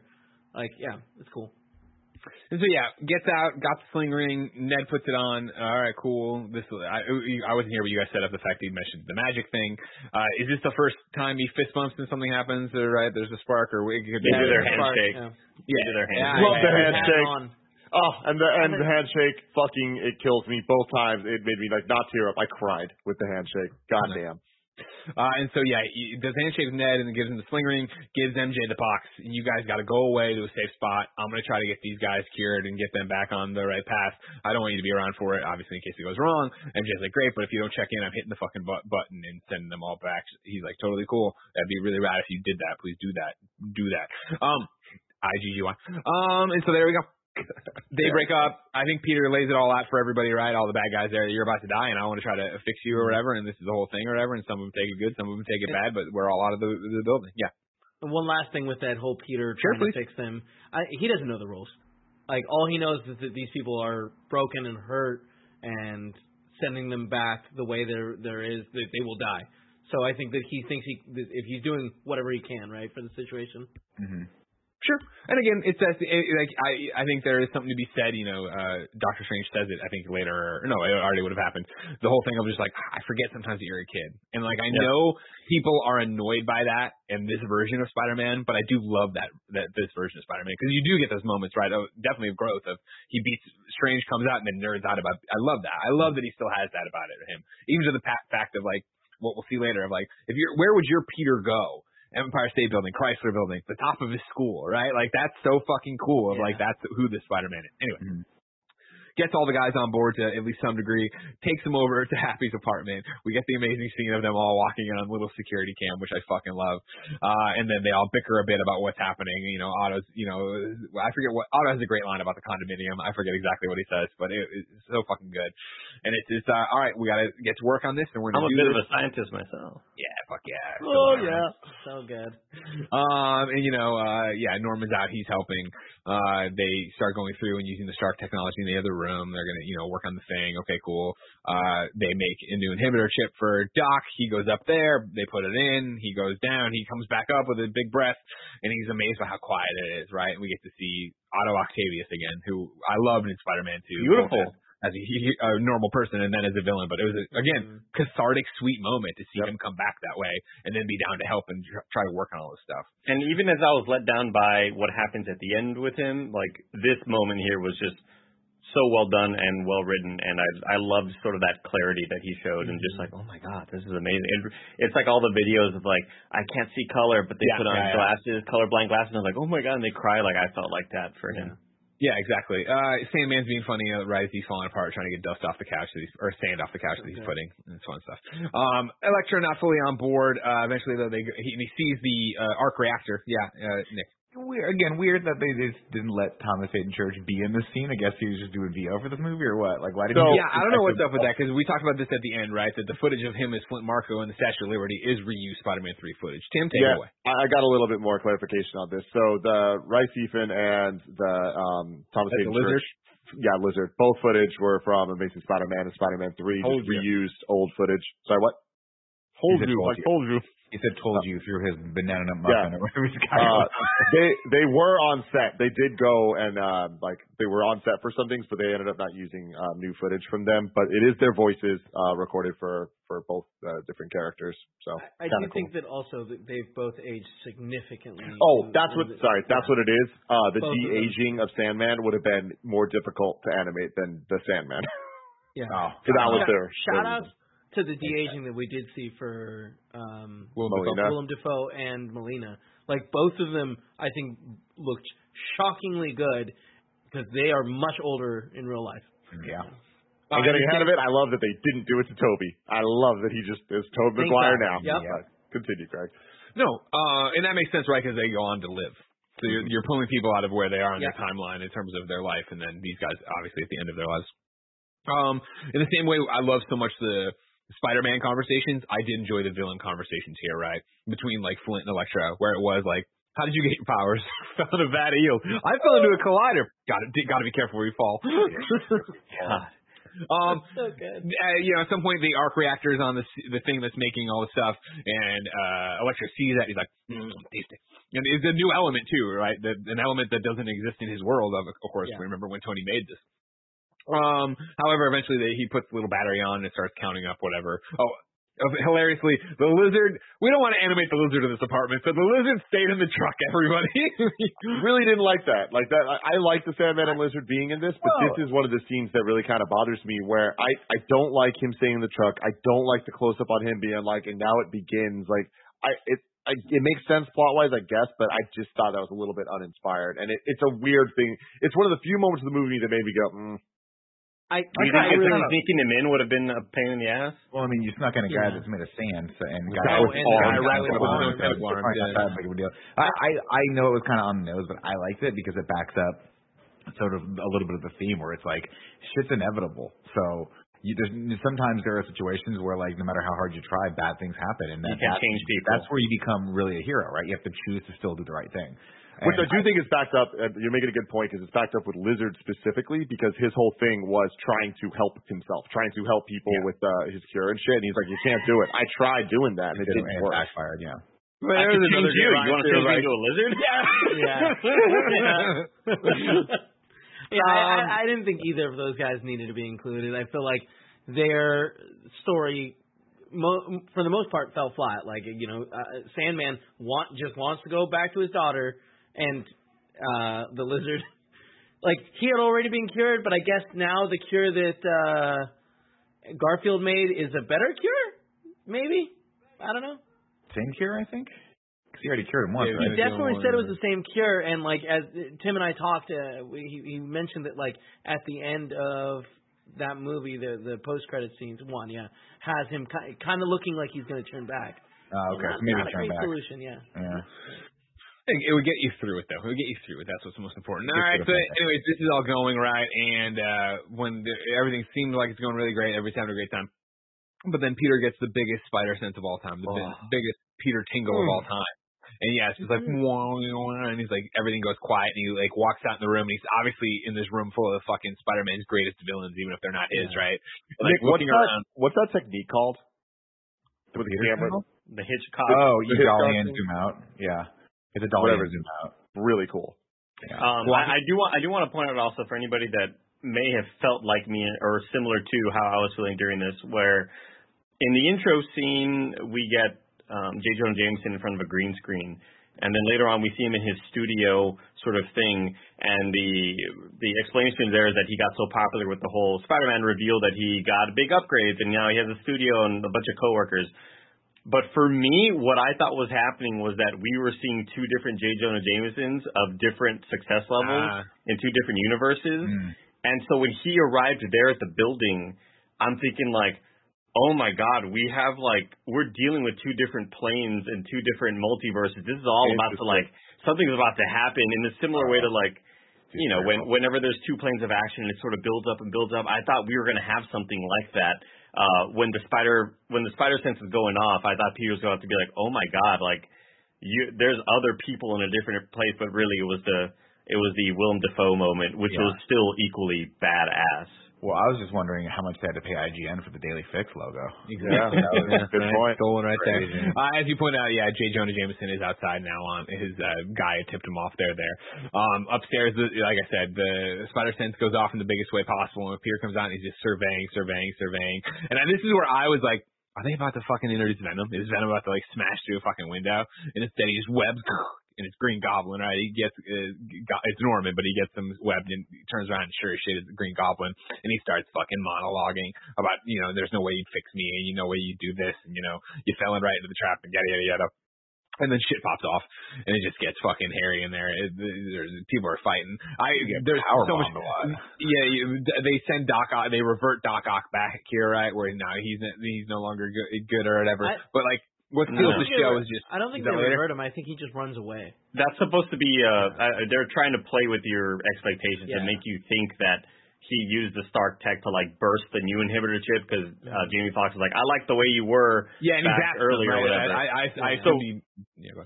Yeah, I think we're meant to think that he is reverted back, so that when he shows up at the end, oh, he's Yeah. evil again. Nope, he's It good. worked. Guess what? Never worked. So. Yeah, to which Anyway, I replied, "Hey, how come you didn't fucking help when he was killing my aunt? Why if you were if you were really good the whole time, why didn't you just help me fucking fight these guys? Like you could have schooled the shit out of these guys. You're really powerful." Same thing with Sandman. Like he- they Yeah. just both decided to run Mark away. is a big moron. Yeah. they both decided to run away, and I feel like that's kind of that little hand wavy of like, No, I- su- oh, no surprise that Clint Barton is a moron too. Flint and Clint two morons, you know. Anyways, the, the- they it pops off and we get just the best Green Goblin Spider-Man fight we've seen on camera today. Oh my this is when fucking and like Willem. Dafoe, God bless him for doing all his own stunts and like that was one of his things to come back for. And when fucking Tom Holland's hauling off on his face and he comes back and he's grinning, I was like, you are still terrifying, if not more terrifying. Absolutely. And then like a spine buster through like 19 floors of this Yeah. apartment building. I was like, this is fucking insane. What a cool fight. What a cool action sequence. Brawling all over. J. Jonah sees Spider-Man crawling up the wall. That shit's breaking out. I'm skipping all over the place, but you know how it is. It's just Yeah, May's going down the stairs with the bag Yeah. and all that stuff. a visual treat, this entire fucking thing, right? Goddamn, so good. Eventually, though, yeah, we get to the ground floor, uh, the fight. The cops are showing up or whatever, about to show up. Um, you know, uh, Spider-Man and Goblin yell a bit more at each other. Uh, May's there, and then yeah, the glider flies in, hits May, knocks her down. Uh, Goblin gets out of there. Uh, you know, Peter and May pop back up, and again, this is where I was like, oh fuck, they they killed her. Like I knew, like when she got hit, I was like, she's dead. And then when she got up, I'm like, oh, she's dead, and they're gonna really twist the fucking knife. And it's sure as shit, they twist the knife where she gets up, and Spidey basically is like, this is, you know. I sh- this was I'm so sorry I shouldn't have done this this is stupid or whatever. She's like, no, you have to fight for everybody. You know, with great power there must come great responsibility.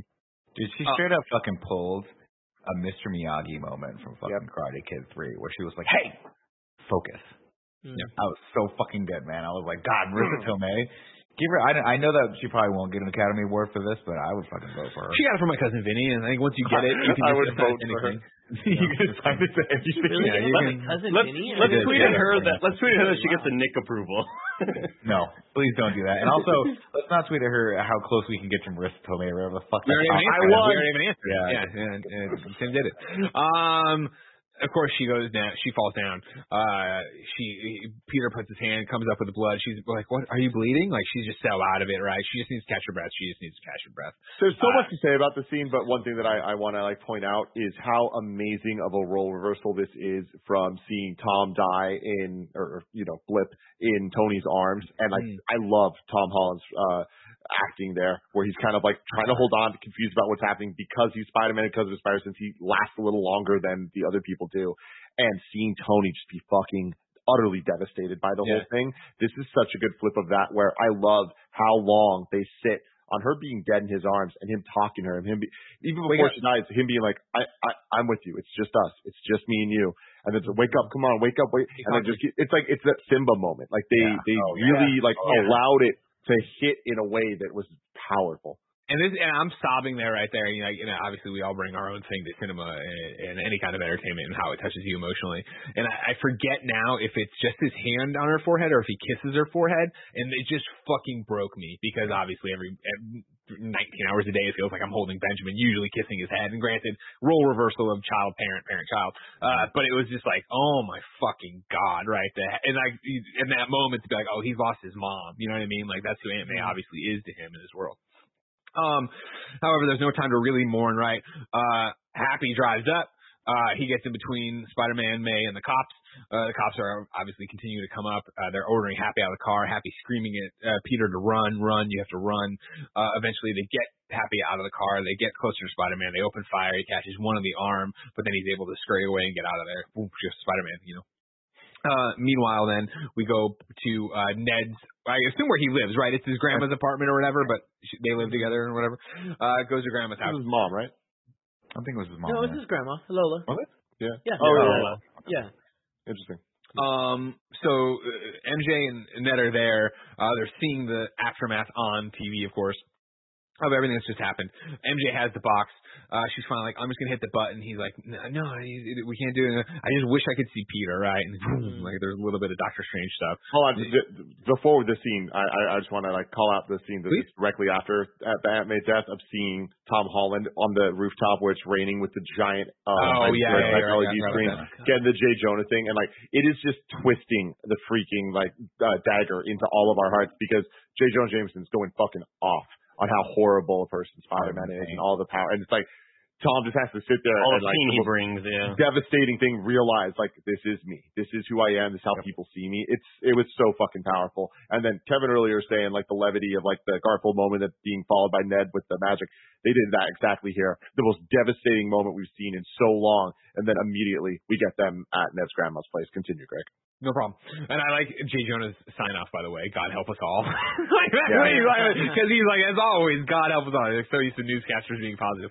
Um, well, not this day and age. Um, back of the thing, yeah. Wish I could see Peter. They fi- he, fig- he figures it out, you know, and he's like, "You show me, or where is Spider-Man, or show me Spider-Man, or whatever." And opens the thing, and we get Spider-Man in a dark alleyway, right? We see the eyes, and immediately I remember the, the audience, like there was a gasp for the audience Yeah, again. I'm like, "Holy shit, know, it's happening! yeah. It's fucking happening!" And sure as shit, that Spider-Man approaches as they scream at him and jumps through, and it's uh Andrew Garfield. Uh He pops off the mask. It's uh, the it's Andrew Garfield. It's Still that got the hair Peter. for it. So Right, super Andy? surprising to me that he was in the universe. I wasn't expecting that. When they when they did this, I thought this was going to be us going to his universe and pulling him in. Yeah. Not that he had come through just like the bad guys and had been bumming around New York, unable to find everybody, which I truly believe. But anyways, doesn't matter. He's there. A great, amazing scene here with Ned and MJ, right? She keeps throwing bread at him. He's like, I got this. Probably doesn't bring him against bread. Sticks to something. Finally, he just jumps up and sticks to the wall. I now, love now, that. Okay, now no, crawl no. across the wall. Yeah. Like, no, this is enough. enough. it's more than And enough. his grandma coming out and and uh speaking to Tagalog and kind of telling him Get the Like, get the web. him- yeah, get the web in the corner? Yep. And it's so good. It's such a grandma So thing to do. Yep, Grandma's not it. worried that Spider-Man's there. She's just, can you help me out with that? And again, it's such a great moment, bringing us, even though the movie's definitely changed its tone, back to the kid moment of like, it's three kids in, in their grandma's house, or a grandma's house, right? Where you're like, of course I'll do it for you, grandma. I'm not going to do it for them, but you need me to clean up the place. Yeah, she gets the cobweb first step. I love it. Uh, you know, we go on a bit more about it and stuff here, and then, uh, you know, sh- show me Peter Parker, show me Peter Parker, opens it up. There it is. It's Tobey fucking Maguire looking goddamn good. Comes on out, All right, fucking well, hold on. He, popping this- left and right. What a like lame introduction of him. Just be like a guy standing sideways, like, oh, hey, it's It all was perfect. They For threw who that out there. Maguire is, I Please, love it. yeah, the moment Tim, I saw it this at perfect. the premiere, It was perfect. I thought it, and the first thing I thought was not, oh my god, I can't wait to see Tobey Maguire again. This is amazing. My first thought was, I can't wait to hear what Nick Scarpino has to say about this. I don't have anything to say about Me it, too. Tim. I have something to pantomime, Tim. they did it. They did it again. They watched so the interview. They knew. It was so good.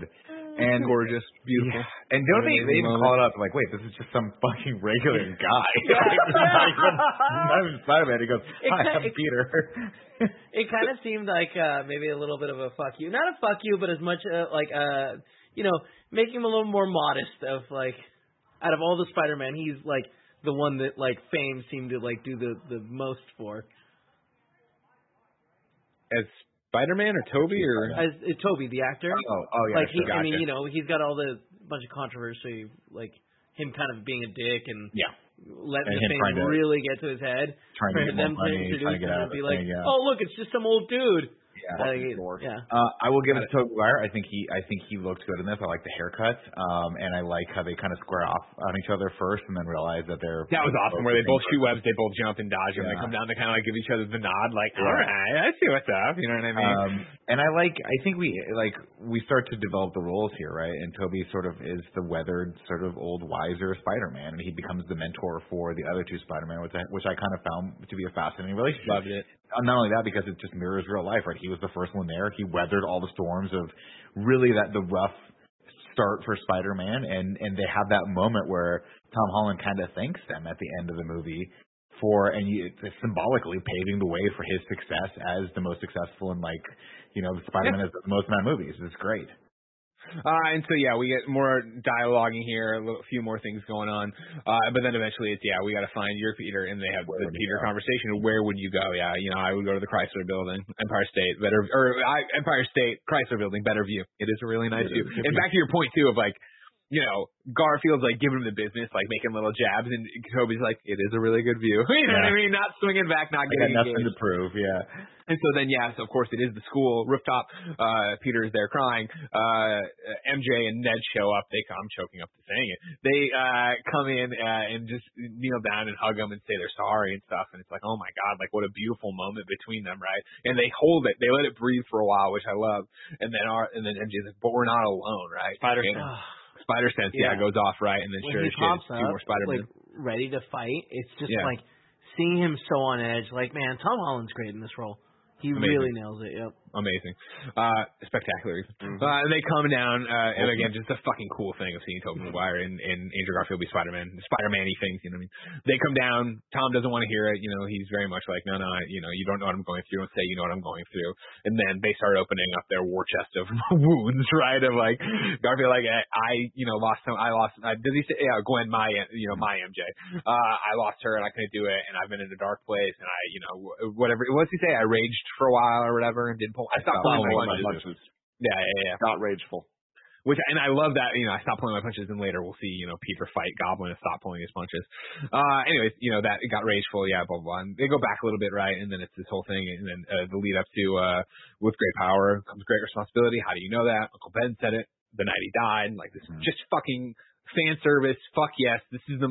If you were telling me you I was going to see these people on screen, these are the conversations I want to see them have, right? Absolutely. And so it is. Sorry, what? Absolutely. Yeah. And so then it is this idea of great power comes great respons- responsibility. Let's team up, stop them. Uh, you know, let's work on cures for everybody, right? And so then uh, it's back to the lab or to the lab, I guess, in the high school, which is fucking dope as hell. Science bros. Three Peter Oh. Parkers doing amazing fucking stuff, breaking it up. You know, Garfield like, oh, I cured him once, I can do it again or whatever, and walking off and all this. Yeah. Oh my god, the line of Garfield to Jacob Batalon being, or uh, of Tobey Maguire. Yeah, I had a friend once. I had to kill him uh, after he tried to kill me or whatever. Like Yeah. that Died in my moment. arms. Tragic. At, yeah, that moment, and then just Ned's reaction to it, of just being like, "Fuck." also, Ned, Ned, Ned- later, Ned being like, "Don't worry, Peter, I'll never kill you. Like, I'll never Yeah. turn bad and try to kill you." And uh, Garfield being like, "That's just so good." I Calling also it now. How crazy is it going to be when Ned comes back as a villain and faces off against Tom Holland? It's going to be fucking rad. Don't couple do it. movies Don't from now. this to me. Uh, I love that this this high school science, the chemistry lab, has everything they possibly could need. It is a science high school. sure. It is a Midtown Science High. Like they, they, I guess you could just chlor. I, I, I love it. But mean, think about he makes his web fluid there, and no one notices the Yeah. gallons of whatever he's using is missing. So That's fair. Yeah, I also like this is where they have the conversation about the webs too, right? Yeah. Yeah, like, this is where they have all the conversations. Again, you know, this is the complicated conversation. This is the thing. Where they all Oh, point at yeah. each other. Yeah, Yeah, yeah. Peter. Uh, and Peter, then, then it's like, okay, we've got everything ready to go. Let's go have a face off and do the thing. And I do love the, but Gonna the dress like a youth pastor. I, I love the the youth pastor look, but if you bring your suit and Tobey pulls it down, he's got his suit on, of course, because he's fucking dope as hell. And so, um, I feel like was there ever a cut back to the villains that we need to worry? I guess not, right? They were just doing their villainy stuff. No. So from here, we're at the Statue of Liberty. Of course, this has been in the background of the, I don't I don't think you guys touched on it while I was on The background of this movie as we've gone of people po- talking about a new Statue of Liberty. Poll results. Are you happy with it? Uh, even the latest episode of Hawkeye references it uh, from uh, Black Widow Cool. Really cool. I also enjoy that Rogers the musical is you know ha- has billboards all over. The MCU is such Oh, a fucking catch that. impressive goddamn That's thing. awesome. Such an impressive piece of entertainment. Uh, anyway, so uh, Sp- uh, our Spider-Man, Tom Holland, calls into J. Jonah's show uh, and tells him, "I'm at the Statue of Liberty. You know, I, I I I did this. I want you know that I tried to help everybody, but like, let's come and settle this kind of thing." And so he hangs up and like, all right, they're on their way. And then again, it's just the three Spider-Men fucking talking, and it's so goddamn good. The back problem. He's like, I had a mid back problem. Oh yeah, that's coming. Yeah, that happens. Like popping. Oh, that's great. And they're just talking. Like, yeah, what's the weird? We already talked about it. You know, what's the craziest villain you've ever fought? Like, oh yeah, I fought a black. I fought a black goo from space. Oh, that's really cool. I fought a guy in space. I fought a guy from space. Well, I fought him in space too. Oh, that's really. I'm lame. I just fought a, a Russian guy in a announcer suit. No, but man, you- you're, I, you're I love this so much because like it's all the amazing, it's all the memes and all the things that we want to see. But again, it, it backs up so much great character moments with all this stuff. But I love Tobey being or uh, Garfield being like, "I'm lame." He's like, "You, you're not lame." like, and that's everyone's criticism of Andrew Garfield. Too cool. Like Too cool. they they made this movie for us, man. Yeah, they did. Uh, of course, then it's on approach. Uh, it's uh, Electro gets her first. All right. It doesn't matter too much. Sandman yeah, gets see there. the, Electro the gets there. Electro in the air first. Yeah, Lizard gets there, and they all start fighting, and they're not doing well. They're not doing well. They're bumping into each other. They're, you know, they're like Alec Baldwin in The Departed, just bumping into each other. left and right, sweating all sweating. and bumping into everything and just ultimately ruining the tone of the movie. Which again, Marty, what was the tone of that film? Was it supposed to a comedy? Uh, they get they get their butts whooped for a little bit, and eventually they get back up, and they're like, "Listen, the reason we're failing is that we're not acting as a team. Like we're, you know, we got to stop doing." I thought I was Peter too. I, no, you're Peter Free. You know, I mean, this fun stuff conversation, and then eventually the, all right, listen, I'm, I w- didn't want to brag, but I am an Avenger. Oh, that's awesome. What is that? What is you guys that? are the Avengers? You No, in a are they a band? band? Are you in a band? You a band? and so now we got to attack together. How's Peter it one, Peter two, Peter three. Yeah, exactly. So fucking good. I can't wait to see this guy. And then we get the fucking, then we get the money shot, man. The, Yeah, I think. I think the Ah. best shot in the whole movie. But yeah, let's go. They all run. They all jump off. They all woohoo. They all swing right. I'm, towards cry- I'm camera. open mouth crying right here, dude. Yeah, like yeah, it is tears. This are is where, this is where I turned to Barrett and I was like, I, how is this happening? And how is it working? Yeah. Yeah. Why is this working? It's so And good. This was the moment we finally get the the score kicking in, where it's the Mhm. fucking theme, but it sounds more like the Sam Raimi version, where there's just a choir going. Oh man, Dude, they are go. popping off. Whoever, like the people that sang that, they Mhm. sing like it was their last gig ever, and Raimi is gonna murder them all afterwards. You got to get under their head. so this is where we get the leak shot from the trailer where the Invisible Man punches the lizard. and they're doing that. They're flying around. They're having a great time. They're making their moves up. Of course, things start going awry and people are getting bopped all around. Um, is this when Gabi shows up and does that? They, No. they, cure, they cure Sandman up there. Flint Sandman say, "Here, you stupid moron." Then more stuff's going on. And they get they square off against Electro, and then That's when Octopus shows up, grabs the Oct- thing, puts it on his Yeah. chest. a little, slows a little uh, you red herring for him. Uh, Right. Then then they, I believe, then they, we The get the great scene through, between. Yeah, they cure the lizard there. Yeah, the Um, I wanted to pepper in. Yeah, of And course. you know, meanwhile, MJ MJ and- falling. Sorry. Oh yeah, yeah. No, I was gonna say yeah. Meanwhile, they were MJ and They Jacob. were couldn't trying close the portal, escape. right? Yeah, they couldn't close the right. portal, right? And this Lizard trashed through the high school, got them out of there. Uh, this is when, yeah, like you know, uh, Goblin's shown up at this point. Uh, MJ falls, you know, Tom Holland goes to get her, but he gets knocked out by Green Right. Goblin. Uh, this is then when Andrew Garfield sees his moment. But he jumps down and he grabs her, like we already talked about. Just an amazing piece of acting here. Grabs it, lands it. Are you okay? Yeah. Are you? And he just shakes his head. Yeah. Like I'm already tearing up again saying it. So well, so well done. So I I can't. You can't compliment it enough. I don't want to gloss over the scene he, the quick scene he had with Jamie Foxx, where Jamie's like, "I've never seen your face before," and he goes, "I kind of thought you were black," and he goes, "Well, there's got to be a black Spider-Man somewhere, right?" Yeah. Well, no, I, I, I feel apologize. I thought you were black. I'm sorry about that. Yeah, Like, I'm sorry about that. yeah, yeah. There's gonna be somewhere in the, the black Spider-Man somewhere in the universe. But I love that. I love how I love how they're just like, well, we're gonna get him out. I swear to God, we're gonna get the Miles Morales movie at some point.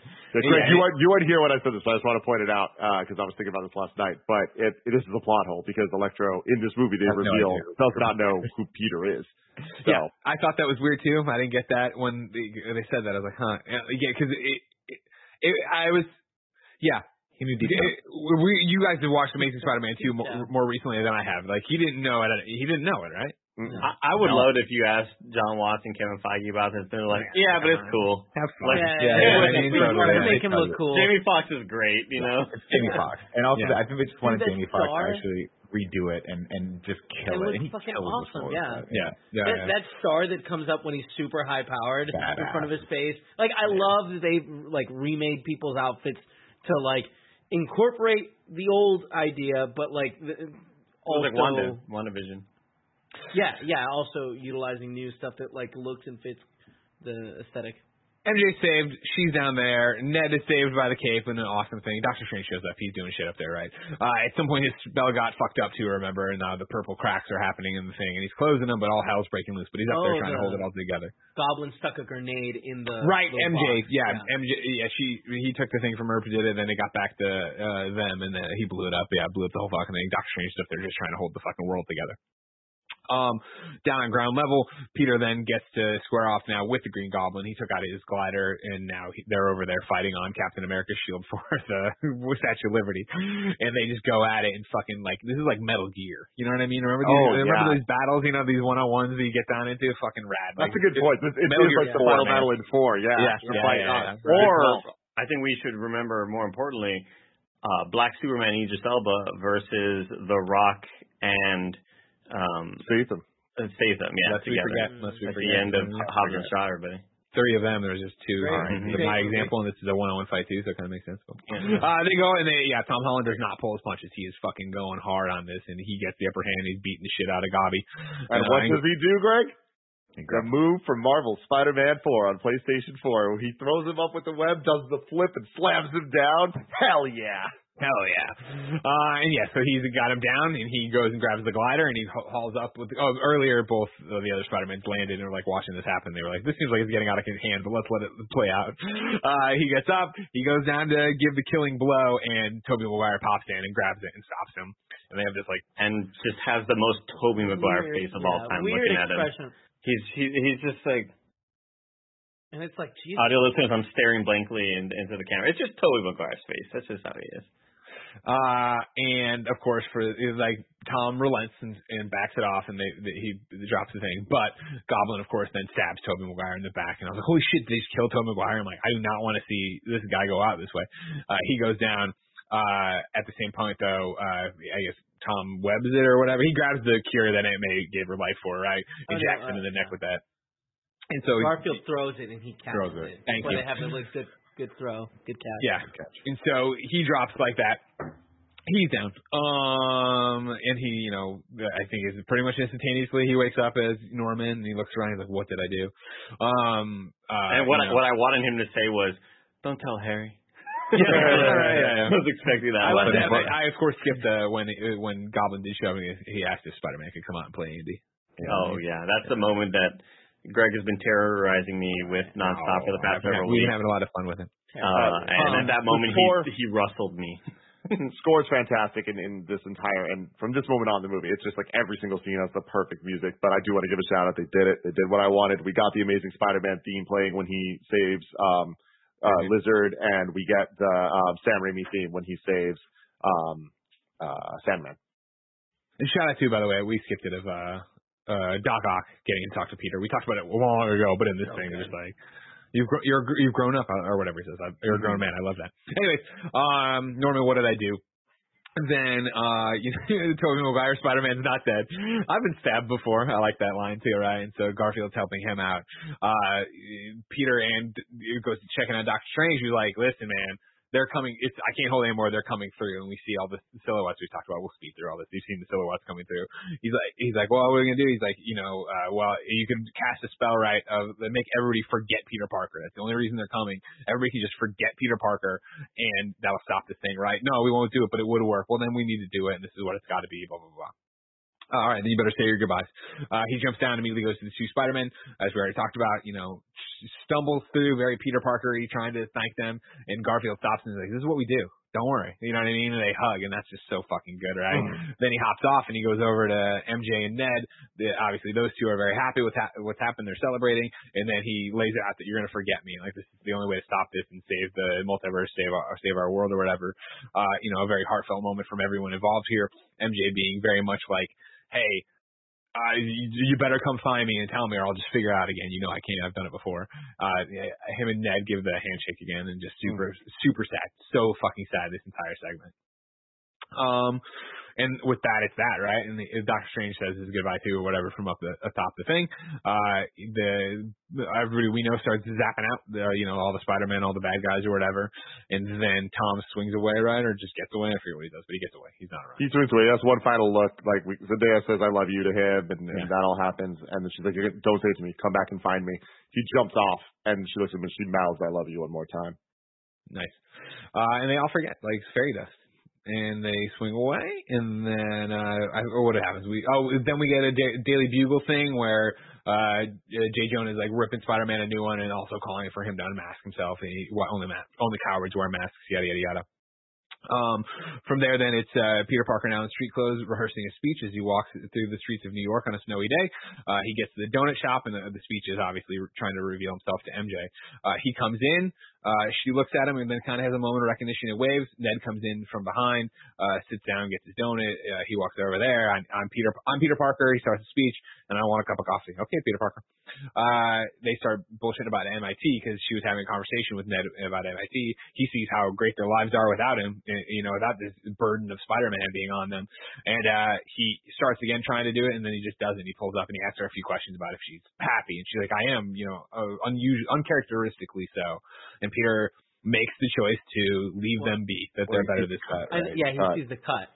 Right. Yes, I know. Yeah. I'm just trying to go fast, but yes, yes, you mm-hmm. see the cut. go fast. So and good. Then, and then it's the whole thing of like, I would love a conversation there of like, how do you define that cut? What do you remember exactly? So you just remember you were there when Spider-Man was fighting and like, is, is at any point he had his mask off and when the, you just remember it was Spider-Man, no Peter Parker? Doesn't matter. We don't get that though. But again, yes, he sees the Band-Aid pulls up. He's going to abort. He's going to abort the mission and live, let them live their lives. And he does a look back and then walks out kind of smiley, like bittersweet smiley. You know what I mean? He's not devastated in this moment. Uh, we then get, I, I think I think it's mostly like a okay, not all is lost. Like I I have a chance at Something this. good happened. Yeah. Yeah.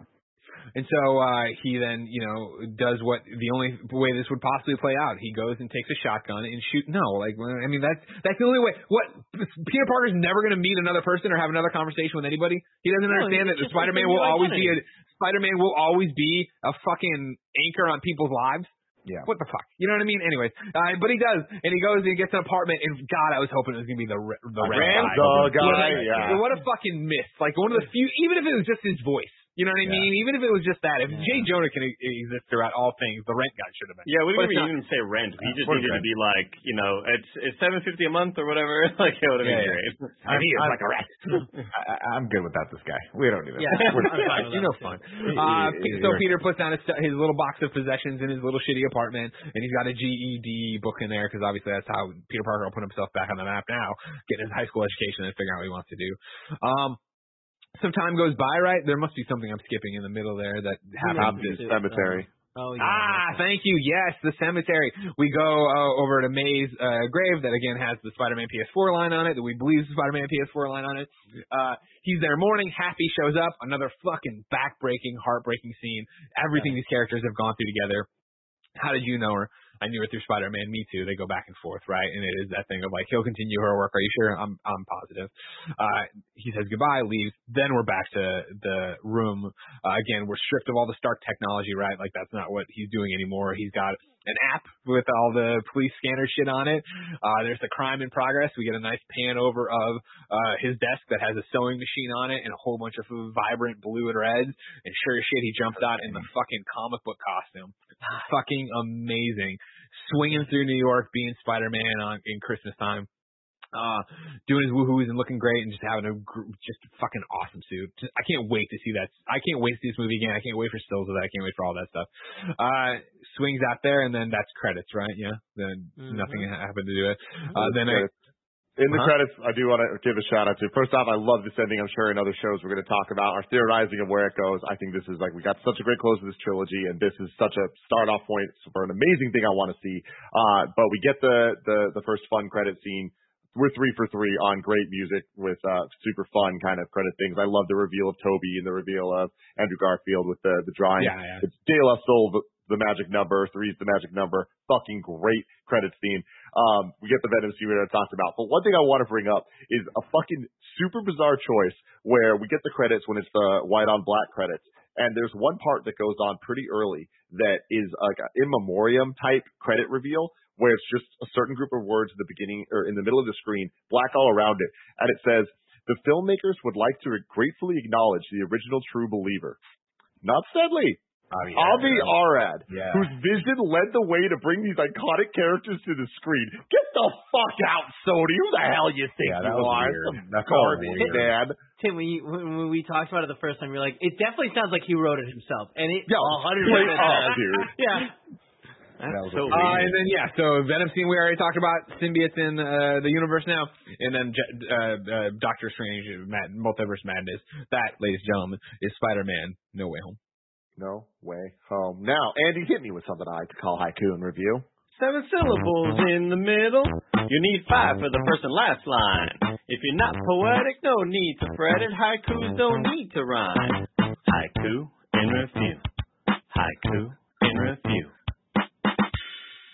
You can go to patreon.com slash kind of funny to write your reviews in haiku form. Uh, and there's a lot of, of good stuff here. Uh, this one starts off here. It's not a haiku. It's more of a poem, but I appreciate the, the effort put into it from Theo John.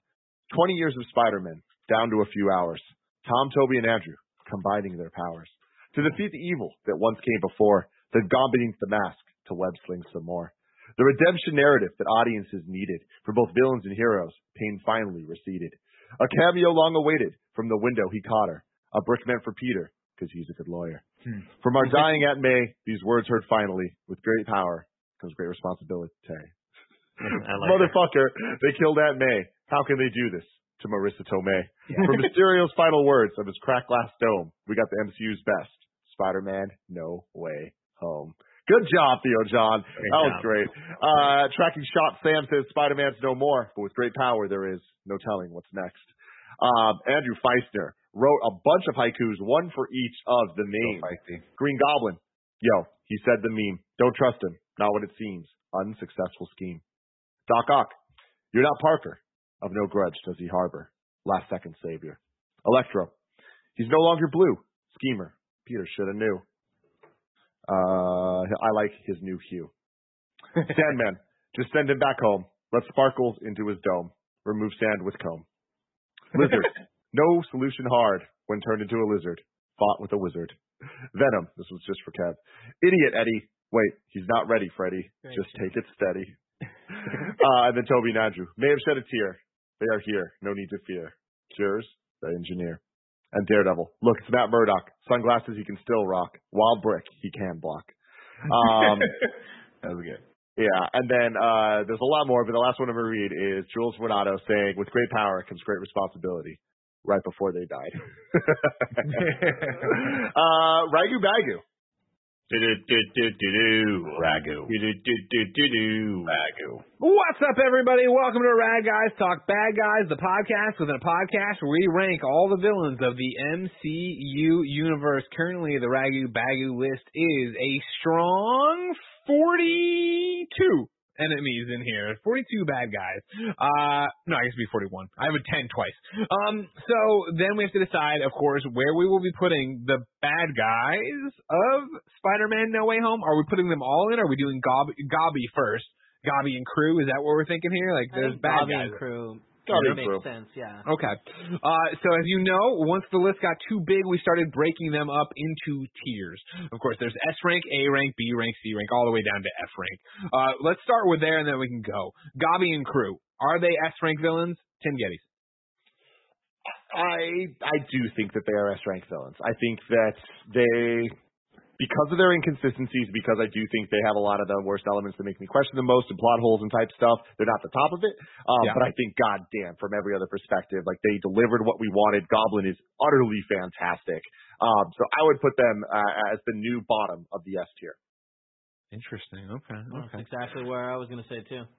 Okay. Uh, Nick, are you uh, S tier? Do you think That they're works S for tier? me. That works for me. I knew a lot of depth to these these characters, and I thought they get they get Oh, that's extra to know that that just shush, shush, shush. So now that we know that, then we can uh, rank them because currently the S tier looks like this. Number one is Thanos from Infinity War. Number two is the Vulture from Spider-Man: Homecoming. Number three is MBJ Michael B. Jordan from Black Panther. Number four is Bacon Guy, aka Baron Zemo from Captain America: Civil War. And then number five is Thanos in Endgame. Let's So just now pretend Tim- Lizard and Sandman weren't there. That's fine. Yeah, but we can't. And and the same thing. Like, I I would put this much higher on the the S tier, but because uh what's his name uh Goblin is a totally like his Norman is not a Norman that we've seen. I feel like uh, it loses points there for me. And uh, I think saw that Norman though to an extent. He's dialed up here, but he we was never nice. The original He was always a piece of shit. Not nice. Not Yeah. nice. I was saying the. I was. I'm sorry. That makes more sense to me. I Yeah. apologize. I thought we were going between the meek and the crazy. No, no, I no, no. We I we definitely saw that, but I'm saying we never saw this nice guy. And granted, He was always a dick to Harry and stuff. Yeah. Yeah. I got you.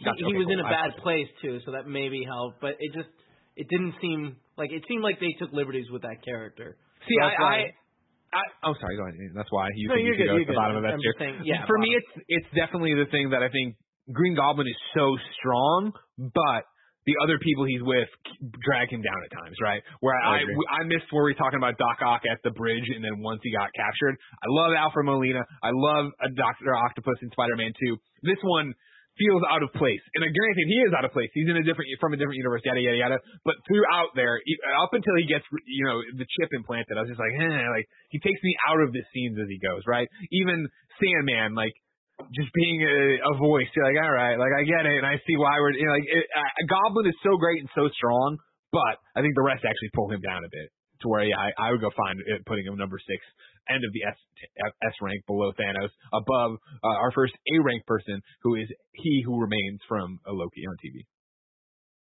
And now it's time to rank Here we go. the MCU. Um, so one thing to note is Eternals is not on this list. It will not affect our rankings for this though because uh, Nick put it at 26, I put it at 26, Kevin put it at 12, Andy put it at 17. So when Greg watches it uh, in January when it comes to Disney Plus, we will add that to the rankings as well. But for now, uh, number one is Endgame, two Infinity War, three Homecoming, four Civil War, five Ragnarok, six Winter Soldier, seven Guardians Volume Two, eight Loki, nine WandaVision, ten Avengers, 11 Guardians, 1, 12 Shang-Chi, 13 Iron Man, 14 Far From Home, 15 Black Panther, 16 Doctor Strange, 17 Falcon and Winter Soldier, 18 Captain Marvel, 19 Ant-Man and the Wasp, 20 Ant-Man, 21 Black Widow, 22 Iron Man 2, 23 Age of Ultron, 24 First Avenger, 25 Iron Man 3, 26 What If, 27 Hulk, 28 Thor, and 29 Dark World. Who would want to start the ranking for Spider-Man No Way Home? I will go first. Go for it, Andy. I uh I don't love how high Homecoming is, and I think this movie is better, so I will put this at number three. Uh, I really yeah. struggle. Go for it, Kev. I was gonna say I rewatched Endgame recently, and like I feel like I I still think it's a great movie, but honestly, like it's crazy to say this, but like this is my number one. Like I, I'm very excited to see it again, and uh, you know, like I'm I'm going today. Uh, the highs are extremely high. The lows, like in a good way, like dramatically, are very very low, and they like they grab me in a way that I, I don't think that Endgame could. Like, the, granted, the consequences are a lot stronger or bigger there, but like this had me from the like by the feelings the entire time, and I loved it. Nick. I would put this. I'm kind of in Andy's camp where I think this deserves to be very, very high. I think it is. I think Homecoming is a better nuts and bolts movie, um, and I think it, it was the movie it needs to be. This one I think is a lot sloppier and a lot crazier, and I think it just is a lot more impactful overall. I'm just basically going off of just the, the sheer the sheer amount of emotion that that came out of this from me. So I would probably put it number three as well, right below Infinity War. It's funny that you say that, Nick. Everything you just said, I feel like I really agree with. I think that this is going to be a movie I go back and rewatch more than uh, most of these movies, especially moments in this. I love it. It made me feel so much. It delivered everything I could look for. But there is a lot of baggage. They did the best with that they could with it. But having said that, I think Homecoming is a better movie. Uh, but I would put it at number three. I do think that for as much joy as this movie brought me, um, that matters a lot to me. And despite it not being as strong as Homecoming, I think that this is really, really damn fantastic. Uh, but it's not quite as purely buttoned up as Infinity War and Endgame. That again, those the worst baggage that had was Dark World. The worst baggage this had is six movies of varying quality. Um, but yeah, I would go number three. All right. it's such an emotionally packed thing because it's it- 20 years of Spider-Man, right? It's all this stuff. It's all it's it is the MCU in the same way. You know, I thought you know it's kind of a, the dice are loaded for Endgame because so much of a payoff is there. So much of this is a payoff to all the Spider-Man stuff, and so it's this weird one where I still think Homecoming is like a perfect Spider-Man film for what they're doing with MCU Spider-Man. Mhm. Like I think it's perfect. And this movie I don't think is perfect. Like I don't come out and go, "Oh, this is what it is." But the way I've always done this is going backwards, right? So from where I, you know, going down the list, of, is it better than this? Is it better than this? Is it better than this? I would leave Endgame at one, but I would rather watch this than Infinity War, so I'm voting two. Even though I think I, I don't want, I, you know, I don't even get to Homecoming. I don't even have that conversation. And I'll go, but even then, it would be right now such a loaded conversation. Would I rather watch uh, No Way Home or Homecoming? Well, I've seen Homecoming a billion times, and this is fucking Tobey Maguire and Andrew Garfield and all these cool jokes and things and people in the sky I need to see. Clearly, I don't want to see this. I'd love to, when we're on the other side of it, net it out a bit more of where I am, but it's, it's for me superfluous, and I'm going to vote number two. So to clear this up, am I correct in saying that Kev's one, Greg is two, me, Nick, and Andy are all at three? Yep. So there you go. Your new number three.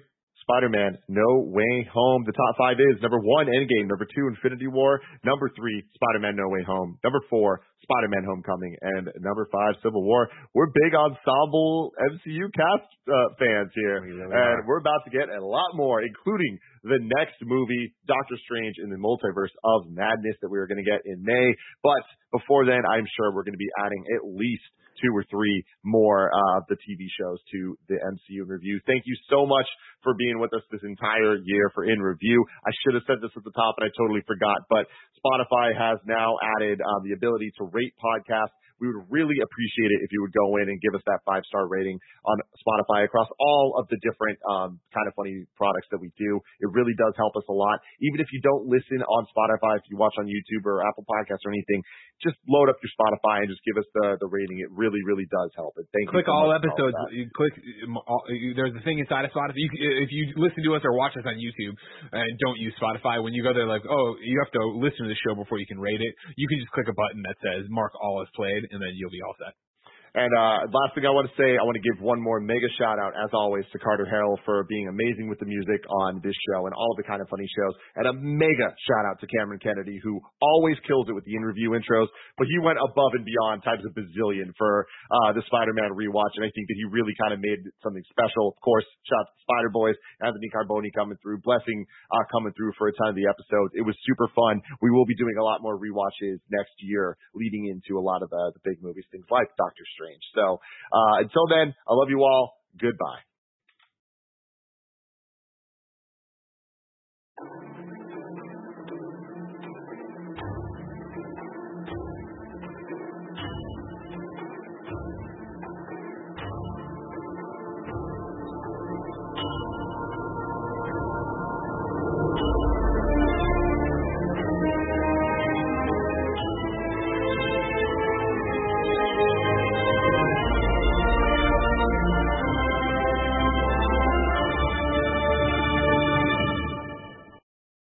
I just love those intros so much. Every week we get a new one, and I'm just like, ah, we only have one more left. I was texting with Cameron Kennedy, and I'm like, bro, send me it. Send me your draft, wherever you're at with the last one. He's like, nah, dude, you need to see the final product. This one is a hitter. So definitely stay tuned for that. But that's a whole week away. We're talking about a whole different thing because this is kind of funny. funny's interview. Of course, I'm Tim Gettys, joined by Anthony Carboni. Oh my goodness, I cannot believe here we are. The final ride of the Spider Boys. It's been lovely being a part of this whole series with you. This is a lot of fun and this is such a great one to end on. I'm so happy to be here. I'm happy to have you as well, and I'm also happy to have the producer slash seducer, Nick Scarpino. I'm just gonna say it right now. When the Lord of the Rings were after, they all got tattoos. So where are we at? Are we getting Spider Spider Boys. Boys tattoos? Spider Boys! Let me tell you something. You think I wouldn't get a Spider Man tattoo anyway? But now we've got an excuse? Hmm. Now that's something. What do you think? New face of video games, Forbes 30 under 30, blessing Adeoye Jr. I'm totally down. Number one with Spider-Man tattoos or Spider-Boy tattoos. Excuse me. I'm totally down with, to rock with the Spider-Boys. Also, uh, if I was on a trip, if I was going on a trip to Europe with the the homies, with like let's say a debate club, uh, if I was going on a trip to Europe, this is what I'd wear. I feel like this would help me fit in really well in uh, jolly old England or Italy or wherever I'm I- rocking. I love it, man. You know when but you know when Betty Brant looks at looks at Peter and goes, Your whole new look? Yeah. I oh love yeah, it. yeah. That's that's how I'm feeling right now. I'm just missing the glasses. I need some good glasses to go with it. Oh, dude, the, dude, we can't let you have good glasses, bless. Then your power is too strong. You can't- You need to be held back just a little bit, all You're not, That's you're not ready for Edith yet. Yes. I'm getting there though. I'm gonna get there. one day, but not yet, because this is kind of funny's in review, where each and every week we get together to rank, review, and recap two different movie franchises. Sometimes we do rewatches, like we're doing right now, leading into Spider-Man: No Way Home. But we're also doing The Matrix in review with Parris Lilly. You can go check that out on YouTube.com/slash Kind of Funny. Uh, leading into The Matrix Resurrections. What a time for all of us to be alive. You can watch it on YouTube.com/slash Kind of Funny or roosterteeth.com. If you wanted to get it as a podcast, just search your favorite podcast service for Kind of Funny in Review, and we'll be right there for you.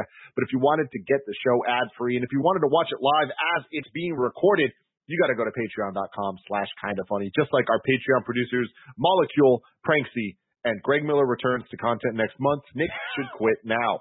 Thank you all. Thank you all. for I love it every time. Yep. Now, as a real Matrix fan, I gotta ask: you, are, are you watching and ranking every cutscene from the Matrix online, which is canon? It is canon. We are we are every theatrically released Matrix movie is what we're sticking to for this one. Car- Carboni, there's enough in the theatrically released movies. We, there's just so much. Some would say there's too much in those movies. No, We haven't recorded our review for two yet. We will be doing that soon. No. So please, hush your mouth. Hush your mouth, nobody, Nick nobody's Scarpino. ever had a problem in their lives with the Matrix 2. Please, Reloaded, or like rewatching every day because it's the best of the three. No, Good lord. No. All right, today we're brought to you by Fully Babbel, loaded. Overland, and Raycon, but we'll talk all about that later. We got to get into it. Spider-Man Far From Home, with a runtime of two hours and nine minutes. It was released on July 2nd, 2019. Just a couple short. Oh yeah, hey. Yeah. Just a couple short months after Avengers Endgame. What a what a crazy moment in time that was. Uh, directed once again by Jon Watts, who for a reminder, same guy that did Homecoming, Far From Home, No Way Home, and will be doing the Fantastic Four. Music once again by who, Nick Scarpino? Michael Giacchino. Gi- Oh. No. Giacchino. No. Damn it. I messed it up this time. Giacchino. Giacchino. Thank you. You Yeah, it. yeah. Killing the game, man. And oh, does he bring it in this one? I love all the festive vibes he has with it. He's like, guess what? The Spider-Man MCU theme, it's going to be European. What do you got, Nick? Mm-hmm. Just the music in this movie in general is a delight. The fact that they've gone around and they've just picked like songs, like just slap happy songs from all of these places that they go to makes me legitimately want to just dial up this playlist in my car, get a, just a piping hot espresso that's just right at the top, you know, Carboni. We're like, why would they fill it so high? And just rip around corners in a little Fiat of San Francisco, just listening. Mhm. to this. It's great. You're gonna have to if you're if you're leaning into these Euro vibes, you're gonna have to learn how to pronounce Italian words. Ciao, man. you're gonna need to pronounce Italian names if you're gonna lean on that No, field. no, no. That guy's not a real Italian. That's that's not. Nobody knows how to pronounce his name. It's okay. Don't worry about it. Here we go. Uh, had a budget of 160 million dollars and a box office of over 1.1 billion dollars Hell yeah. It's fine. worldwide, making it the first Spider-Man film to break the Billy and Sony Pictures' highest-grossing film ever of all time. Uh, the fourth highest-grossing film of 2019. Which, when you think about that. 2019 was such a banger year for movies that this was the fourth highest grossing. Uh, you and got to also became- imagine uh, that not only did they get 1.1 billion, but like because it was a co-pro with Marvel, they also didn't like lose the 600 million they lose on every 200 million dollar movie they make just doing rewrites, reshoots, ad marketing. Like Mm. this was a winner for Sony. This partnership has been a winner. Yeah, absolutely. Uh, and it also is the 24th highest grossing film of all time, uh, which is just so nuts to think about. What was the movie that in 2020 was like the highest grossing movie for a really long time because it was the only one that came out right before the pandemic? Well, oh there my was God, I, Sonic the Hedgehog and Bad Boys.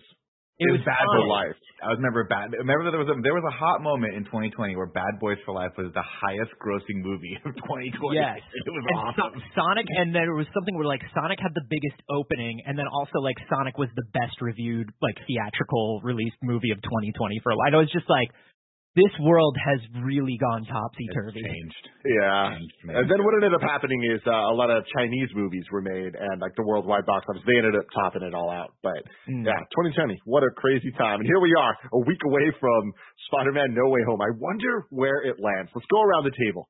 Does it cross a billion dollars? Yes. Oh yeah. A hundred percent. I think across. I think okay. I'm going to predict a couple things right now, guys. I'm going to throw this out on the table. I know there's no future spoilers. I think it dom it, it tops a bill and comes in a little bit ahead of Far From Home, maybe bigger, better than Homecoming on our list. The mental list that we're keeping because we're not keeping a big list. But you know what I mean? I think I feel like it's I feel like it's going to be better than any Tom Holland Spider-Man. Oh, you think it's going to be in terms of quality? yes, in terms of quality. Wow. That's the one thing I'm worried about. Like I'm worried about quality. I, I think part of that is uh, purely the trailers that we've gotten, and I know like there's a lot of there's a lot of things up in the air in terms of where are they editing out, what are they hiding, what does Kevin Feige not want to show us.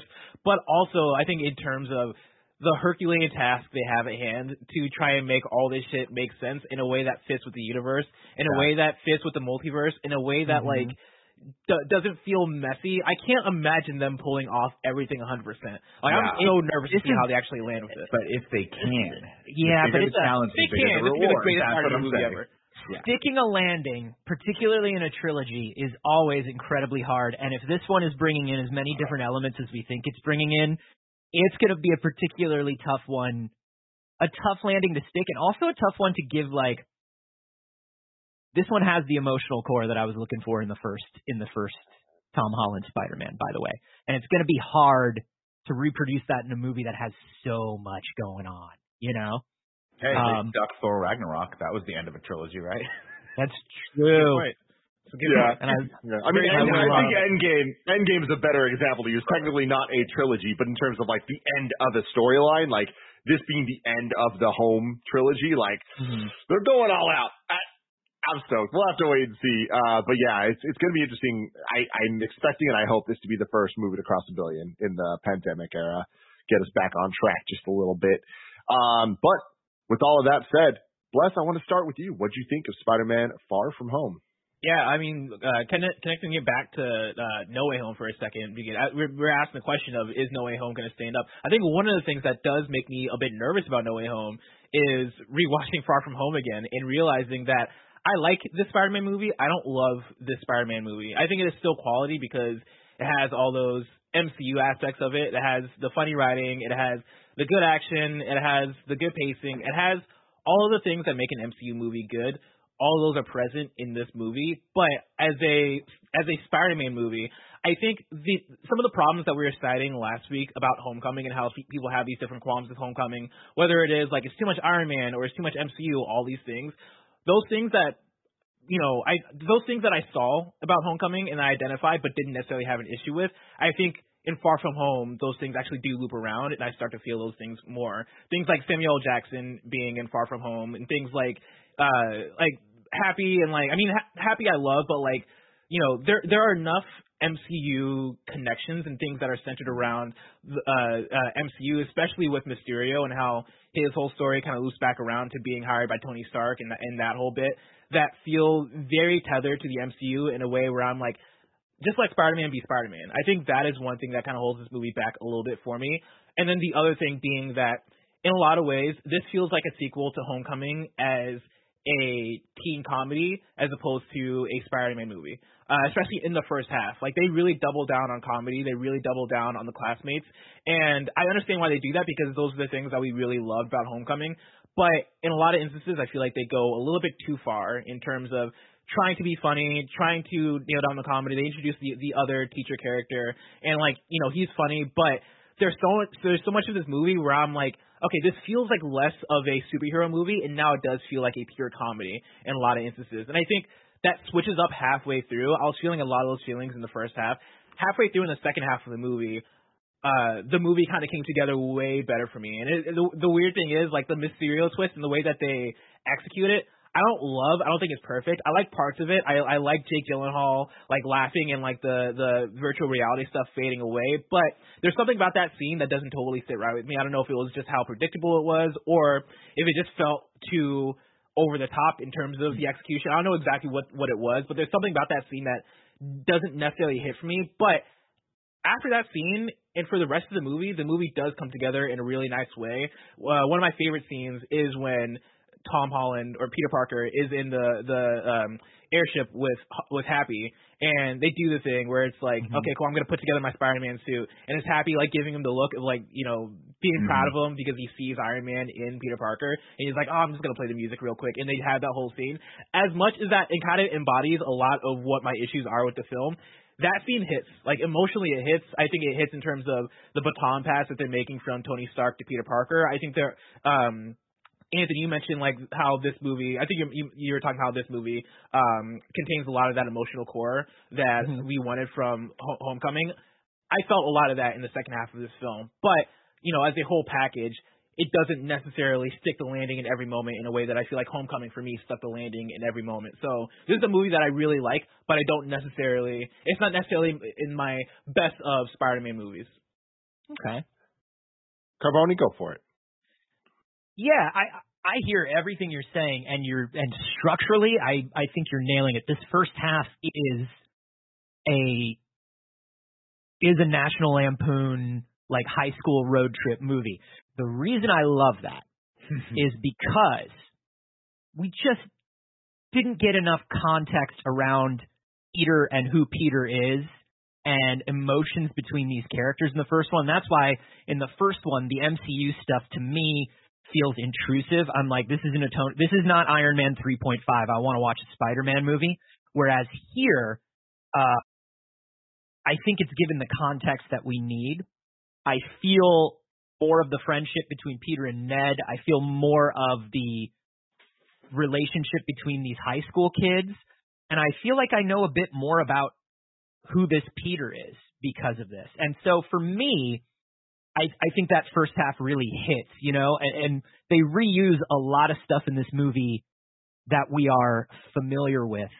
Uh, you know, like when he buys that necklace, I'm like, every time Peter Parker buys a fucking necklace, mm-hmm. don't let Peter Parker buy any jewelry for anyone. You know what I mean? But it's a Peter moment. Uh, a fun thing, a fun little Easter egg I want to point out is uh, he's she uh, MJ is wearing uh, broken piece of the necklace in the No Way Home trailer. Oh, that's so Oh, that's good. Uh, but yeah, I, I love this. I love this whole thing, and I love uh, taking Spider-Man and making this fish out of water thing. But also, the reason why this works for me, even though I would initially believe that it wouldn't, is because of Jake Gyllenhaal as Mysterio, Mhm. and because of the way they presented Mysterio. Now, number one, Tim Gettys, I'm sure you're with me.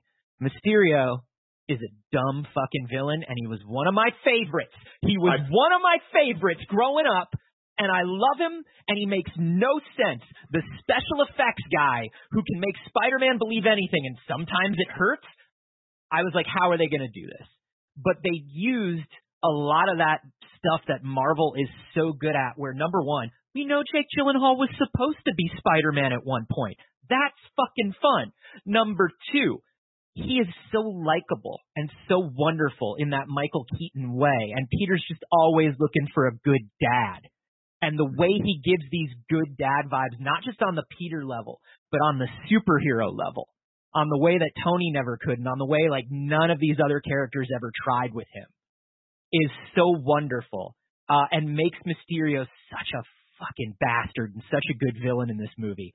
Uh, and also just like, man, there's there's something just wonderful about the presentation of Mysterio.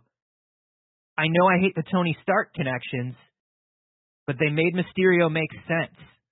And they did it in a great way that made Mysterio play in a movie. And I was like, I don't they did it. They made my favorite one of my favorite villains growing up actually make sense in these movies and that's kind of like one of the beautiful things of the MCU and some of that Marvel wizardry where it's like made it make sense.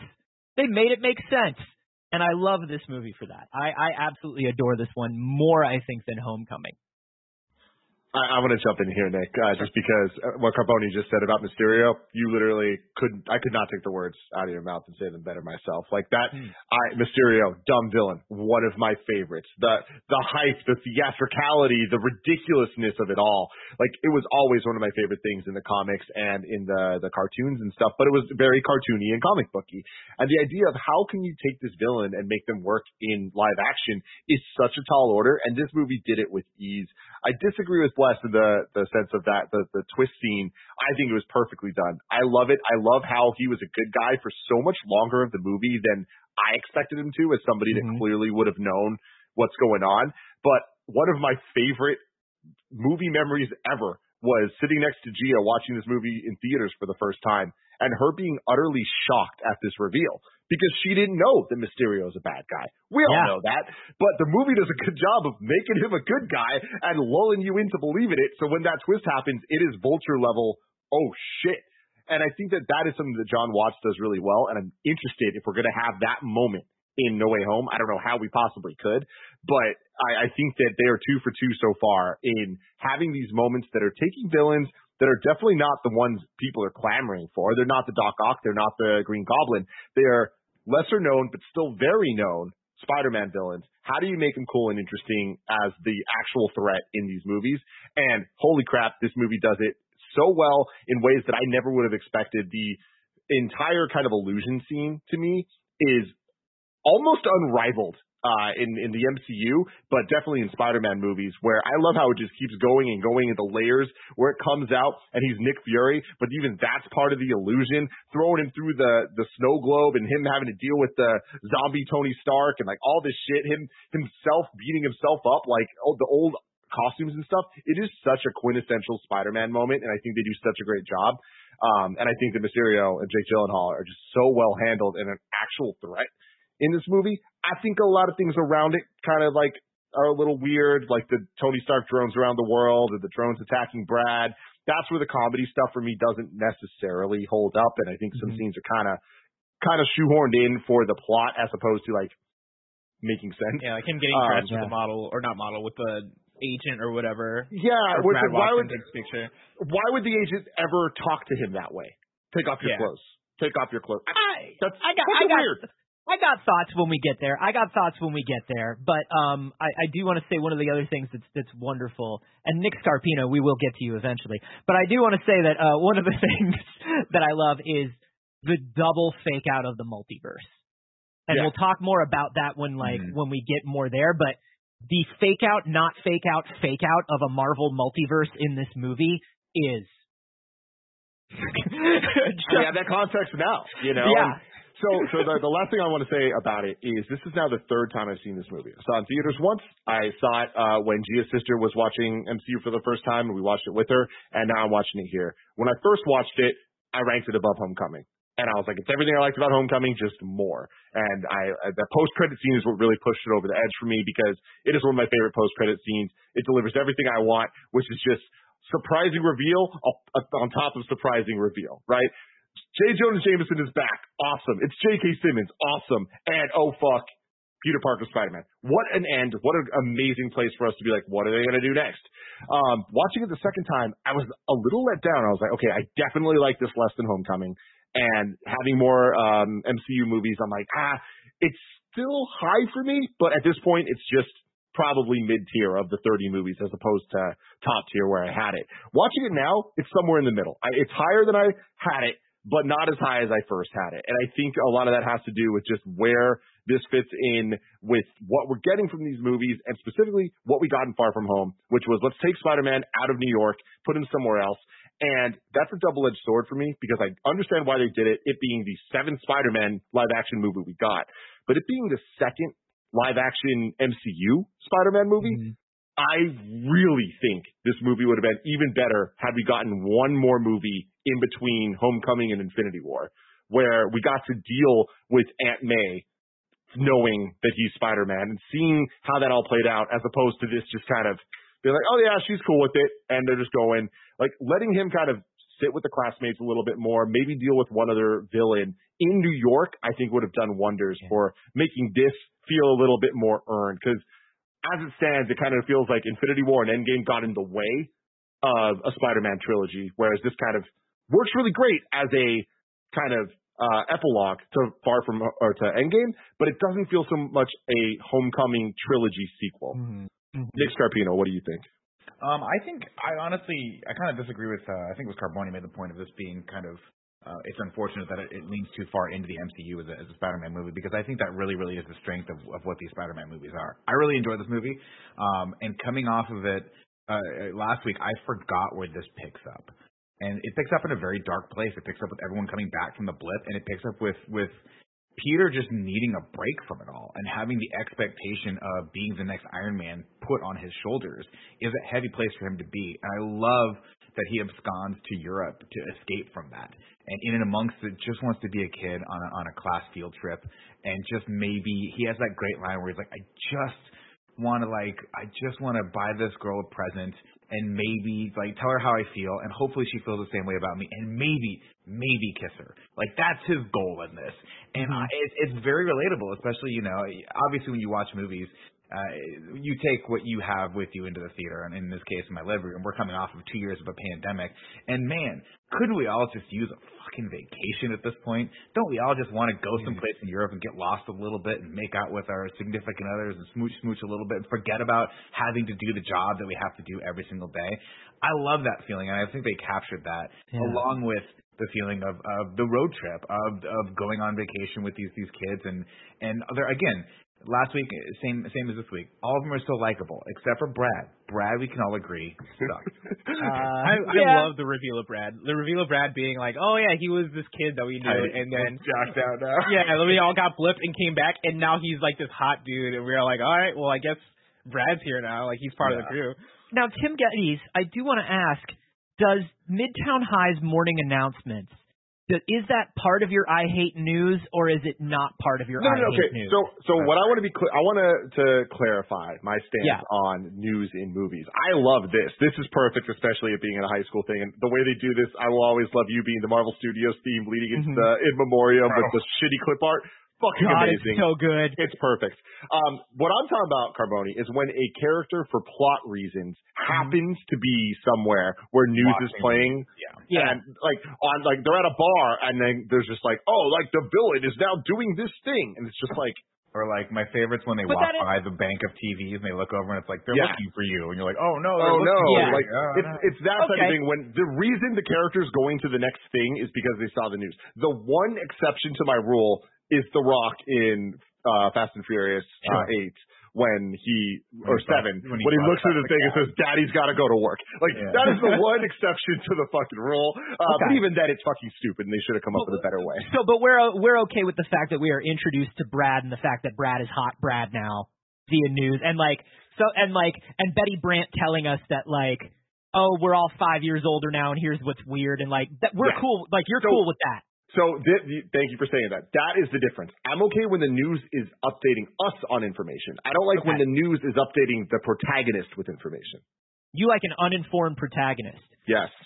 I do want to give a shout out to uh, MJ in this movie real quick because one of the things I mentioned last week after watching Homecoming, I was like, man, isn't I feel like MJ is a little bit of a different character in Far From Home, and I take that back. I take it back. MJ is is like she's not completely the same. She has grown, but I take that more as she's become better friends with the people that's around her, not necessarily that her character's changed. And like watching this back is very, I I I can make the connections of like, oh no, she's still a little bit weird and a little bit awkward and a little bit like you know she likes watching people and and she's still Yeah. the character that will draw char- draw people in crisis.